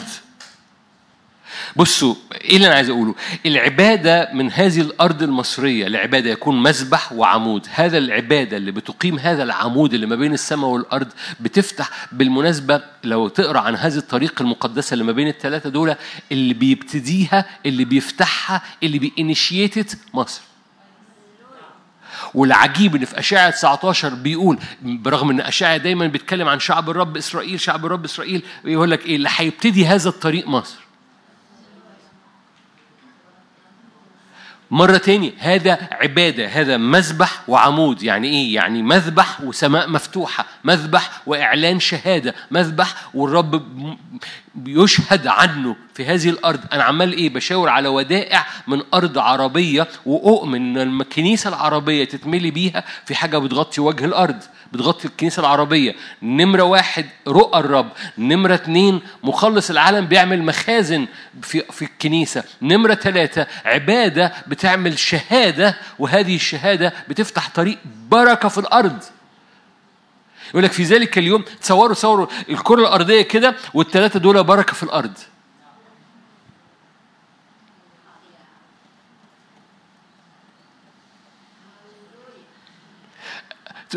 ايه الوعظات اللي عن مصر دي؟ يعني مجرد كده ناشونالستيك، يعني وطنيه كده، يعني مصر هي امي. نو، ده القصه مش موضوع وطنيه عشان نو. ده بيقول لك الثلاثه دول بركه في الارض. القصه مربوطه. نمره 1 ايه الرؤى؟ الرب الذي يرى، والكنيسة تتملي بإيه الرؤى؟ كتلة حرجة، الشعب المنطقة العربية يرى الرب. نمرة 2 مخازن قمح. ليه؟ لأن في إعلان عن صفنات فعنيح مخلص العالم. نمرة 3 في عبادة مليانة شهادة، مليانة عمود. إيه اللي يحصل؟ بركة في الأرض. كل دول كل مرة في الأرض كلها. آخر آية عشان متى كلكم عارفينها. أنتوا هنا؟ أنا بختم. أنا قلت لكم 4 آيات.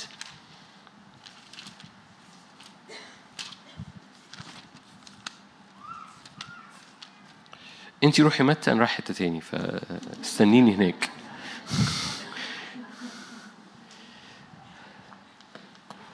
هوشع 11 هي موجودة في متى، بس حرام العهد القديم.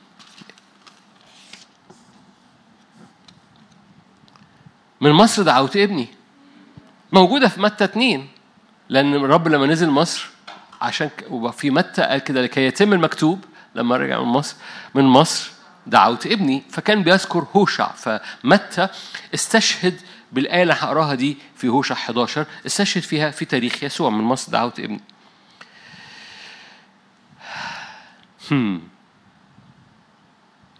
لما كان إسرائيل غلاما أحببته، ومن مصر دعوت ابني. ايه علاقة ده بيسوع؟ لما كان يسوع غلاما هرب من هيرودس لمصر، ومن مصر دعوت ابني. ايه علاقة الآية دي بالآية دي؟ هنا هنا الإعلان النبوي أو نجت صغيرة كده أو ساندويتش صغير عن الإعلان النبوي. الإعلان النبوي دايما بيحمل لايرز، بيحمل طبقات. عشان كده اللي بيفسروا بطريقة مسطحة كتاب مقدس بيتزنقوا في حتة صغيرة بس. من مصر دعوت أراها، لما كان إسرائيل غلاما أحببته، ومن مصر دعوت ابني. ده خروج الشعب من أرض مصر. لما كان يسوع غلاما أحببته ودعوته من أرض مصر. أوكي، لما كنت حضرتك والكنيسة غلاما كنت مسبي في مصر خطية، بالخطية ودعتني، زي الشعب الموجود في العبودية. ومن مصر من العبودية دعوت ابني. انتوا هنا مش كلكم هنا. أوكي، لما كان إسرائيل غلاما أحببته ومن مصر دعوت ابني. كلما دعوهم ذهبوا من أمامهم يذبحون للبعل ويبخرون للتماثيل المنحوتة. أنا دركت إفرايم. إفرايم، كلمة إفرايم يعني المثمر. أنا دركت إفرايم ممسكا إياهم بأذرعهم فلم يعرفوا إني شفيتهم. كنت أجذبهم بحبال البشر بربط المحبة، كنت لهم كمن يرفع النير عن أعناقهم، ومددت إليه مطعما إياه. ببساطة أنا عمال بعمل حاجات في إفرايم لأن أنا من مصر دعوت ابني. مسيرك في الدعوة بيحرك يد الرب على حياتك فيفك كل نير عن عنقك، كل أحمال أنت متحمل بيها. كنت لهم كمن يرفع النير ممسكا إياهم بأزرعهم، يعني إيد الرب. فلم يعرفوا إني شفيتهم، أنا شفيتهم ما خدوش بالهم. أجذبهم بحبال البشر بربط المحبة، رفعت النير عن أعناقهم ومددت إليهم مطعما إياهم. أول ما بتتحرك في الدعوة إيد الرب تتمد لرفع أنيارك، لرفع أحمالك، رفع أمراضك، بيشفيك وأنت مش واخد بالك وبيوكلك. بس القصة أولها إيه؟ من مصر في دعوة، من مصر في دعوة، من مصر في رؤية، من مصر في مخازن، من مصر في عبادة، من مصر في دعوة. لما الكنيسة هتتملي بالأربعة دول، ومش بتكلم عن كنيسة مصر بس، كنيسة مصر مهمة، مصر بركة الأرض، لكن بتكلم عن الكنيسة العربية. لما أرى هاجر برا الكنيسة العربية، أنا بقرأ الكنيسة العربية وبصلي الأربع حاجات دول. أول ما الكنيسة تتملي بالأربعة كتلة حرجة، كل دول هيحصلوا في الأرض، في المنطقة العربية كلهم. رؤية الرب، مخازن الرب، الحركة وراء الرب بكل قوة، لأن دعوة الرب من مصر دعوت ابني، والعبادة اللي من أرض العربية. إيماني إيماني إيماني أن الرب ينقل نقلة في العبادة في الكنيسة العربية، في السلطان في الكنيسة العربية، في الإدراك. جعلت أقوالي في فمك وبظل يدي. الاثنين دول بتحركوا مع بعض، سماوات جديدة، غرس السماوات، فاكرين تأسيس الأرض، وشعب يخرج، شعب يخرج. أمين. خلونا نصلي مع بعض.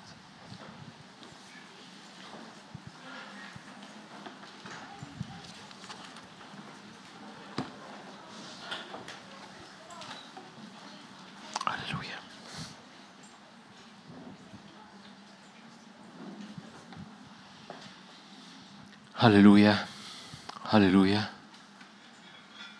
هللويا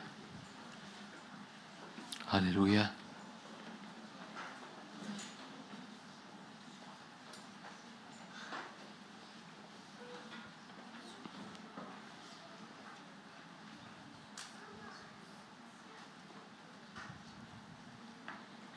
يا روح رب رف علينا. باراكليتوس، أذكرك بالصداقة، أذكرك بالحديث مع الرب الروح القدس. يا روح رب رف علينا معونة، قوة، عونا توجد إيه؟ شديدا. هللويا. عونا شديدا. هللويا. اطلب كده عونا شديدا. هب علينا عونا شديدا، هب على أرضي عونا شديدا، على قلبي عونا شديدا، على ذهني، على أجوائي. هللويا. عونا شديدا يوجد لنا في الضيقة، باسم يسوع، باسم الرب يسوع. مجد اسمك. الروح القدس بيمجد يسوع فينا. الروح القدس بيمجد يسوع في أراضينا، في قلوبنا وفي عينينا. الروح القدس بيمجد يسوع. الروح القدس بيمجد يسوع. كل منطقة يسوع بتمجد فيها بتلمع، بتنور، باسم الرب يسوع. هللويا. املأ بمجدك أراضينا، مجدك يغطي وجه الأرض.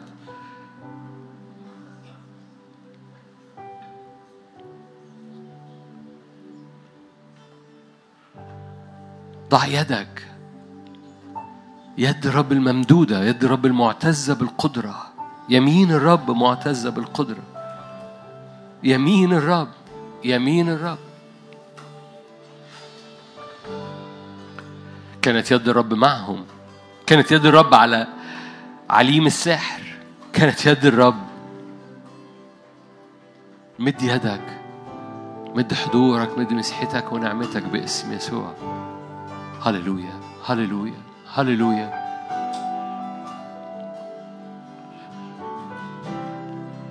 لو تحب ترفع ايدك معايا باسم، قول له هب على جنتي، هب يا ريح الشمال وريح الجنوب على جنتي. غير طبيعتي، غير أرضي، غير أشواكي، غير مواجهاتي. هب يا روح الله معونة شديدة، مجد شديد.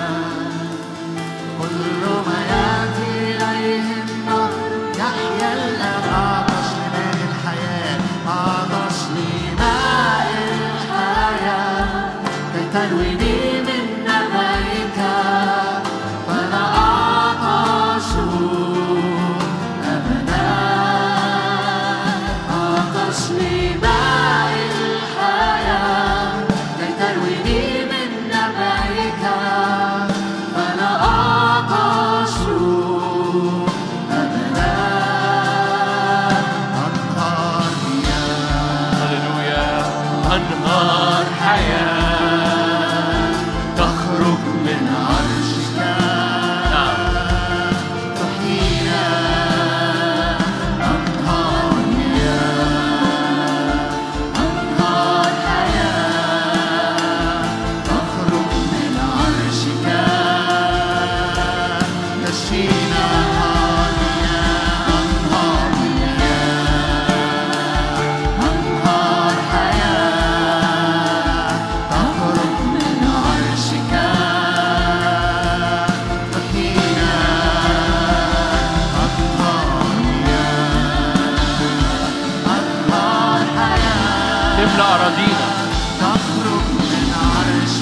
أراضي غمر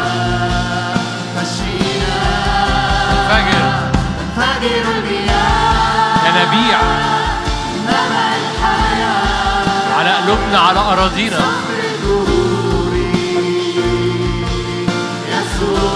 تنفجر. نعم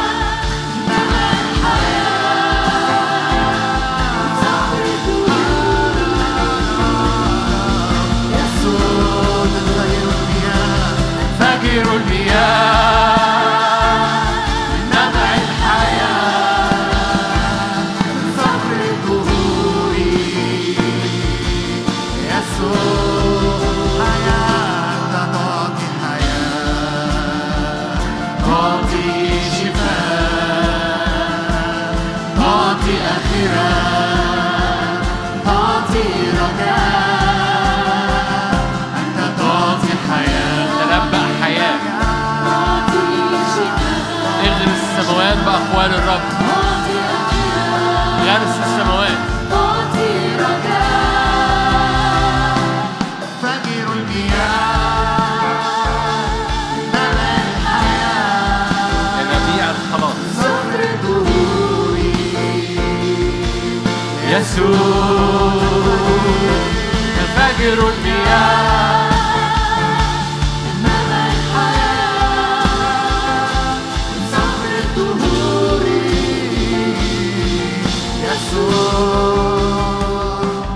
تعطي حياة تعطي شفاء تعطي آخرة تعطي رجاء حياة أنت تعطي حياة على أرضك على ذهنك على رؤيتك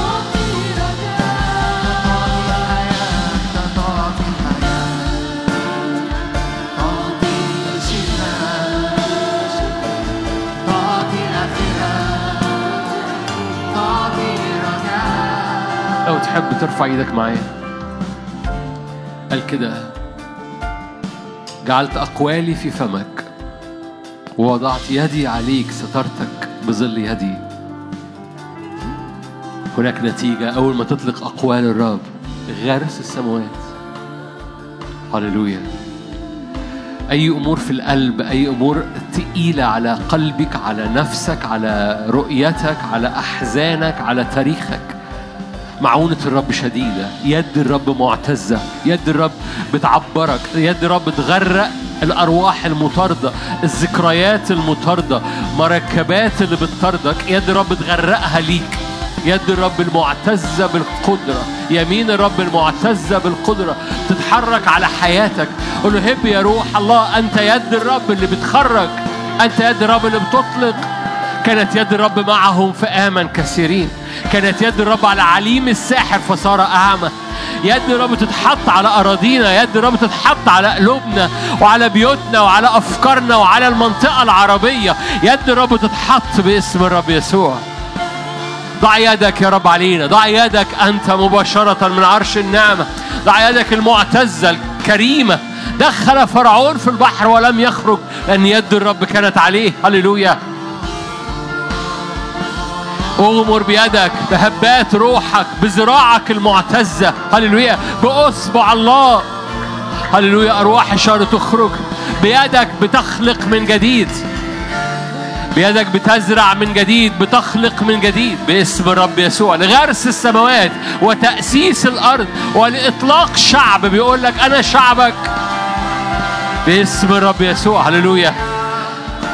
قول أنا بتنفد من مرحلة سابقة، بتنفد من أحزان سابقة، بتنفد من صغر نفس لم يصدقه موسى لصغر النفس وللعبودية القاسية.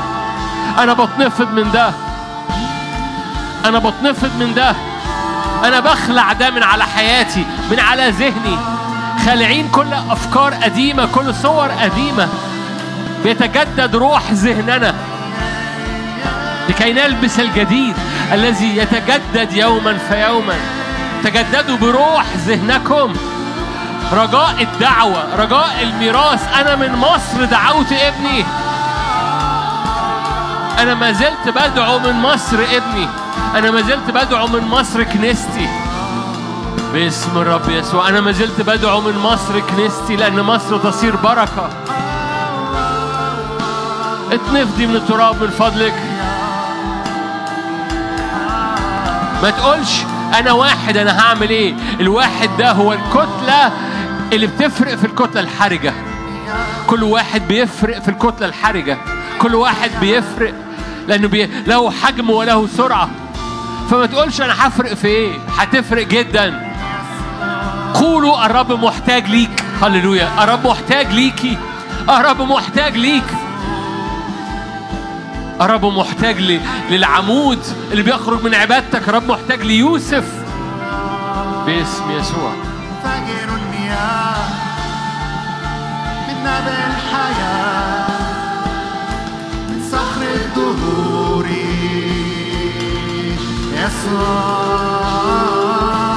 فجر المياه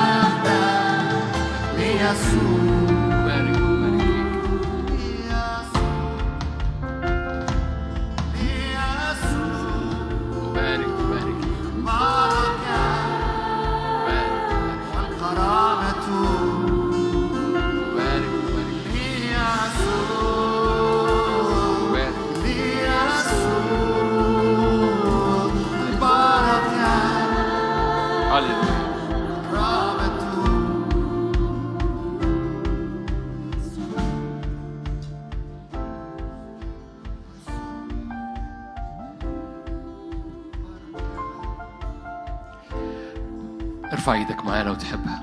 اسم يسوع. أؤمن ده وقت صلوات خارجة، وأخويا بيعزف في صلوات خارجة من حضرتك ومن حضرتك تغطي بيها أرضك. حكي مع الرب، روح القدس اطلب المية تغطي مناطق محددة، اطلب مياه الروح القدس تغطي مناطق محددة، اطلب يد الرب السيادة الإلهية تتحط على مناطق أخرى. في مناطق محتاجة مية، في مناطق محتاجة إيد الرب تتحط سيادة. إيد الرب دي سيادة باسم يسوع. كل مناطق فيها مواجهة اطلب إيد الرب، كل مناطق محتاجة ثمر اطلب مية تبقى أرض غمر باسم يسوع. يد الرب معهم فآمن كثيرين، يد الرب وضعت على عليم فصار أعمى، يد الرب وضعت هللويا يمين الرب على شعب فخرج من أرض مصر. البحر نشف، فرعون غرق، الشعب عبر.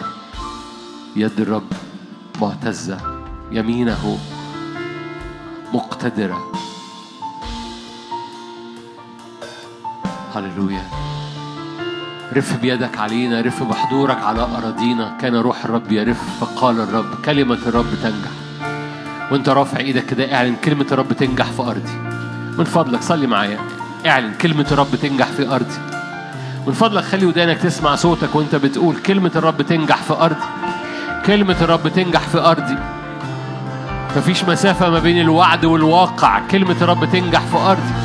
كل وعد يصير واقع، كل وعد يصير واقع، كل وعد يصير واقع، كل وعد يصير واقع. ما يبقاش الوعد يفضل وعد، ما بيحصلش. الوعد يصير واقع. كلمة الرب تنجح في أرضي. فيا روح الله معونة، يا روح الله معونة. أنا سأستمر أنطق بأقوال الرب وانت تعالى يا يد الرب الروح القدس. كل وعد يصير واقع. كلمة الرب تنجح في أرضي. هللويا. لا أريد بذرة بلا ثمر، لا أريد وعد بلا معجزة، لا أريد وعد بلا معجزة، أريد كل وعد يصير معجزة. فيا روح الله غطي أرضي بمياه كثيرة. أرض غمر، أرض غمر، أرض غمر، فكل بذرة تأتي بثمرها. 30 و60 و100. أرض غمر، فكل بذرة تأتي بثمرها. هللويا. لا ينقطع الثمر، لأن لا تنقطع المياه، لأن مياه الرب مأمونة. الرب الروح القدس مياهه مأمونة. صلي معايا، اعمل شغل روحي ما بين قلبك وما بين عرش النعمة. قول يا رب لأن مياهك، مياه الروح القدس مأمونة، فكل وعد يصير واقع، كل وعد يصير مثمر في أرضي. لا ترجع كلمتك فارغة في أرضي، بل تنجح. تنجح لما كلمتك تنجح، أنا بنجح. لما كلمتك بتنجح، أنا بنجح. لما كلمتك بتنجح، يكون كنهر سلامي، يكون كنهر سلامي باسم الرب يسوع. هللويا. فلتنجح كلمتك في أرضي. صليها صليها، مش هتخسر حاجة. قوله فلتنجح كلمتك في أرضي. يا روح الله باركليتوس تعال بمعونة. تنجح كلمة الرب في أرضي. هللويا. كل كلمة قداسة، كل كلمة بركة، كل كلمة نجاح، كل كلمة استخدام، كل كلمة رحب، كل كلمة خلاص ليا ولأهل بيتي.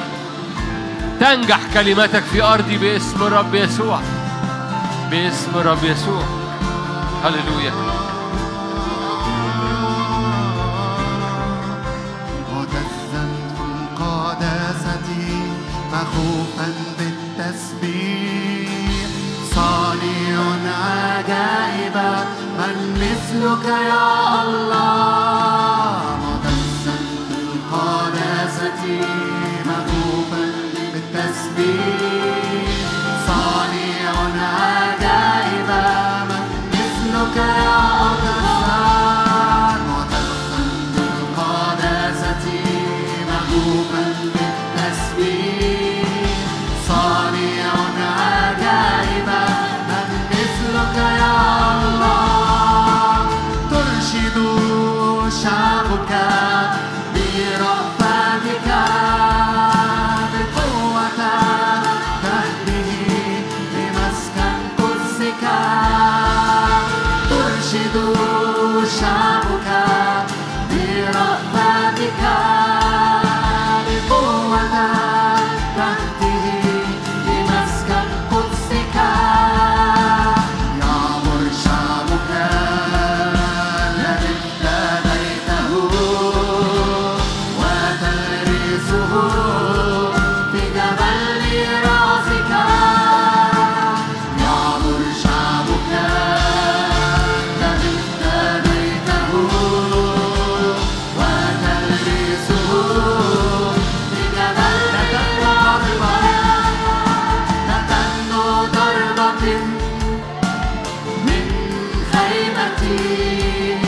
لأن الرب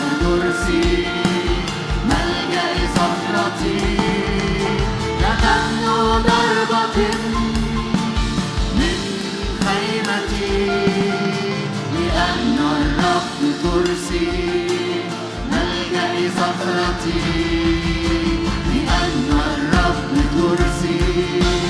ملجأ صخرتي، يمينك معتزة بالقدرة، بكثرة عظمتك نهزم مقاومي، يمينك معتزة بالقدرة بكثرة عظمتك تهزم مقاومين، قدسا من قداستي مخوفا من نسبي، صانعا عجائبا من مثلك يا الله، قدسا من قداستي مخوفا من نسبي، صانعا عجائبا يا الله، قدسا من قداستي مخوفا بالتسبيح، صانعا عجائبا مثلك يا الله، قدسا من قداستي مخوفا بالتسبيح، صانعا عجائبا مثلك يا الله. مرة كمان لو تحب ترفع ايدك. اسم يسوع. هللويا. يكون مذبح وعمود في أرض مصر، شهادة، عبادة تشهد، عبادة تلمس السماء بالأرض، ومخازن بإعلان قمح مخلص العالم، ورؤى. إيه الرؤى؟ رب الرؤية، إله الرؤية. هللويا، إله الرؤية. ما اعرفش انت رافع ايدك وبتقول له انت اله الرؤيه في حياتي ولا لا. بولس صلى ان تمتلي الكنيسه بروح الحكمه والاعلان باله الرؤيه في معرفه يسوع. هللويا. لان من مصر دعوت ابني، هاجر مصريه شافت الرب، أعلنت إيه الرؤى. صفناط فعنيح اسمه أعلن في مصر، مخلص العالم. مصر بركة للأرض مع.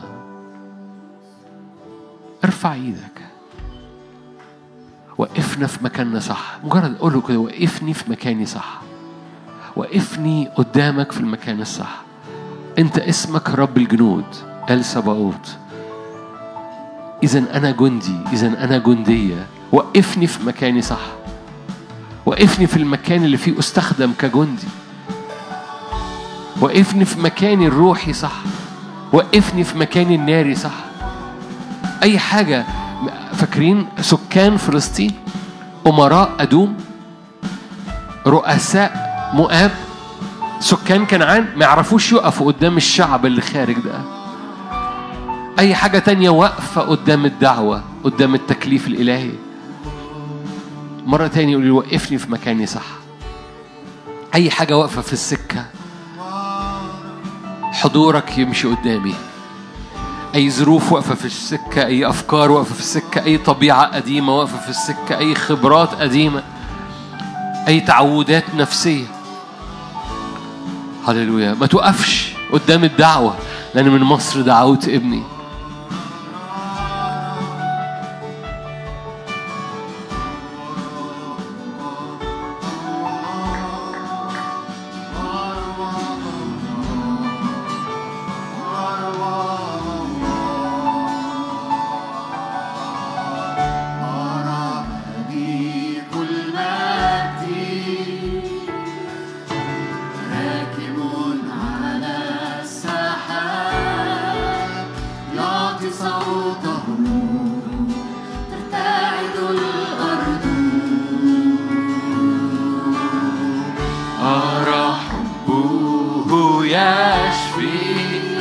إلى الرؤى.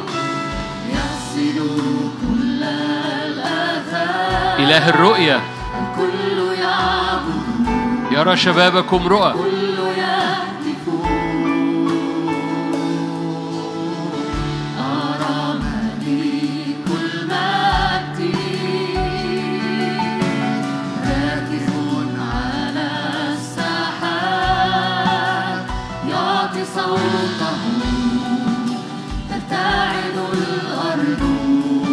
حبه يشفي. أرى حبه يشفي يغسل كل الأذى من كل يعبد من كل يهتف.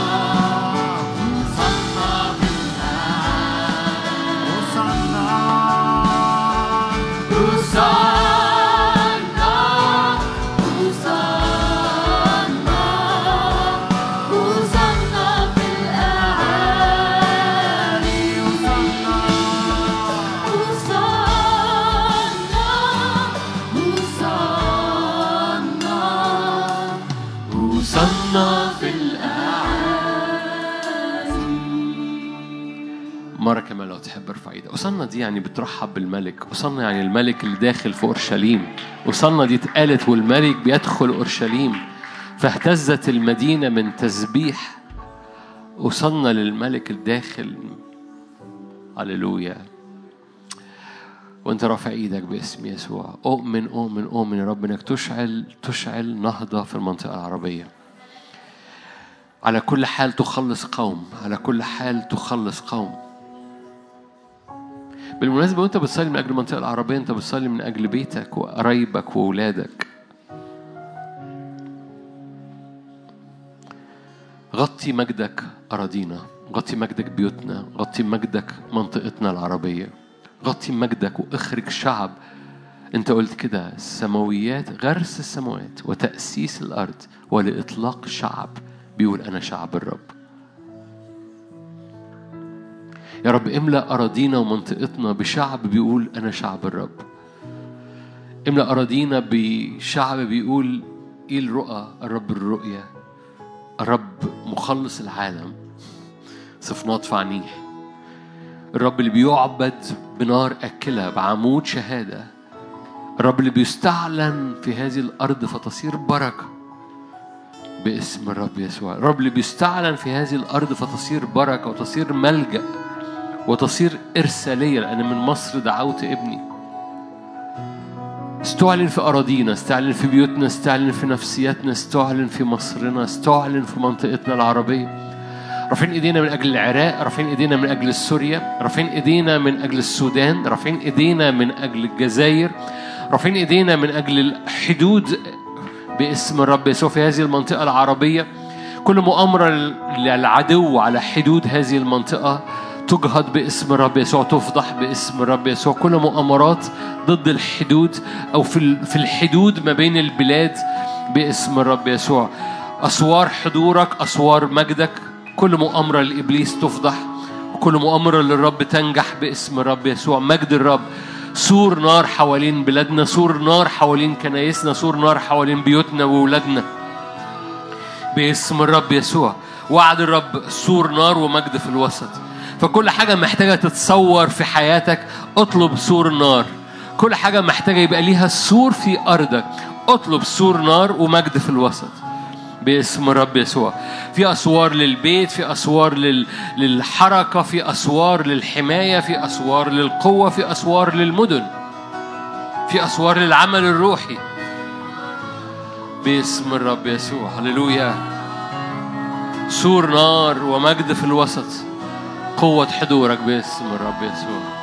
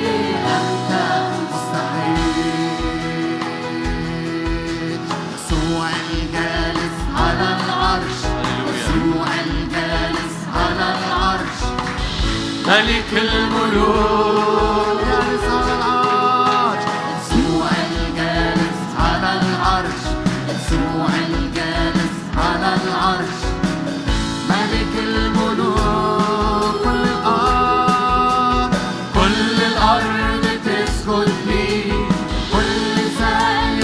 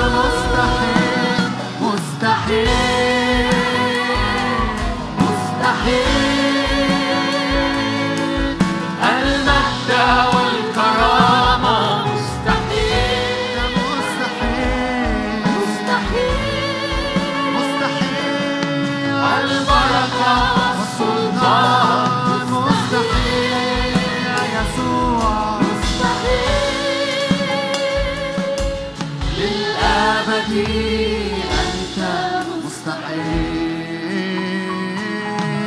للأمل، أنت مستحيل. واسمع، بشكرك من أجل هذا اليوم، أشكرك من أجل هذا الاجتماع، أشكرك من أجل ذبيحة الأسابيع.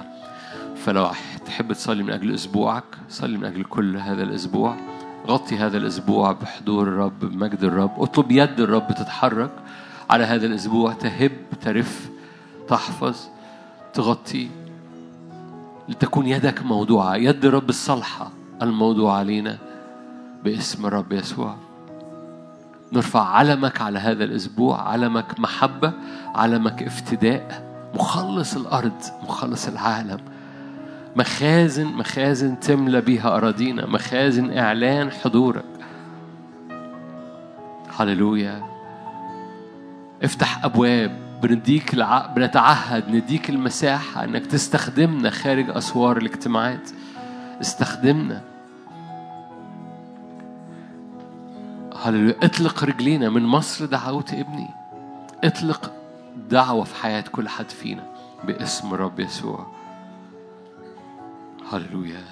أغلى صلوة صليها دائما: حطني في المكان الصح، في الوقت الصح، بعمل حاجة صح.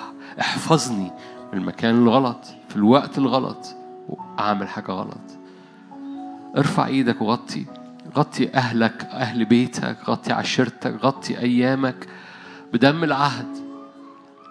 كل مكان متغطي بالدم المهلك لا يستطيع أن يدخله. كل مكان متغطي بدم العهد المهلك لا يستطيع أن يدخله. خد دقايق صلي من أجل أمور محددة أنت عارف أن المهلك عايز يخش فيها، المهلك لا يستطيع أن يدخل. في كل مكان متغطي بدم العهد، دم يسوع، في اسم يسوع.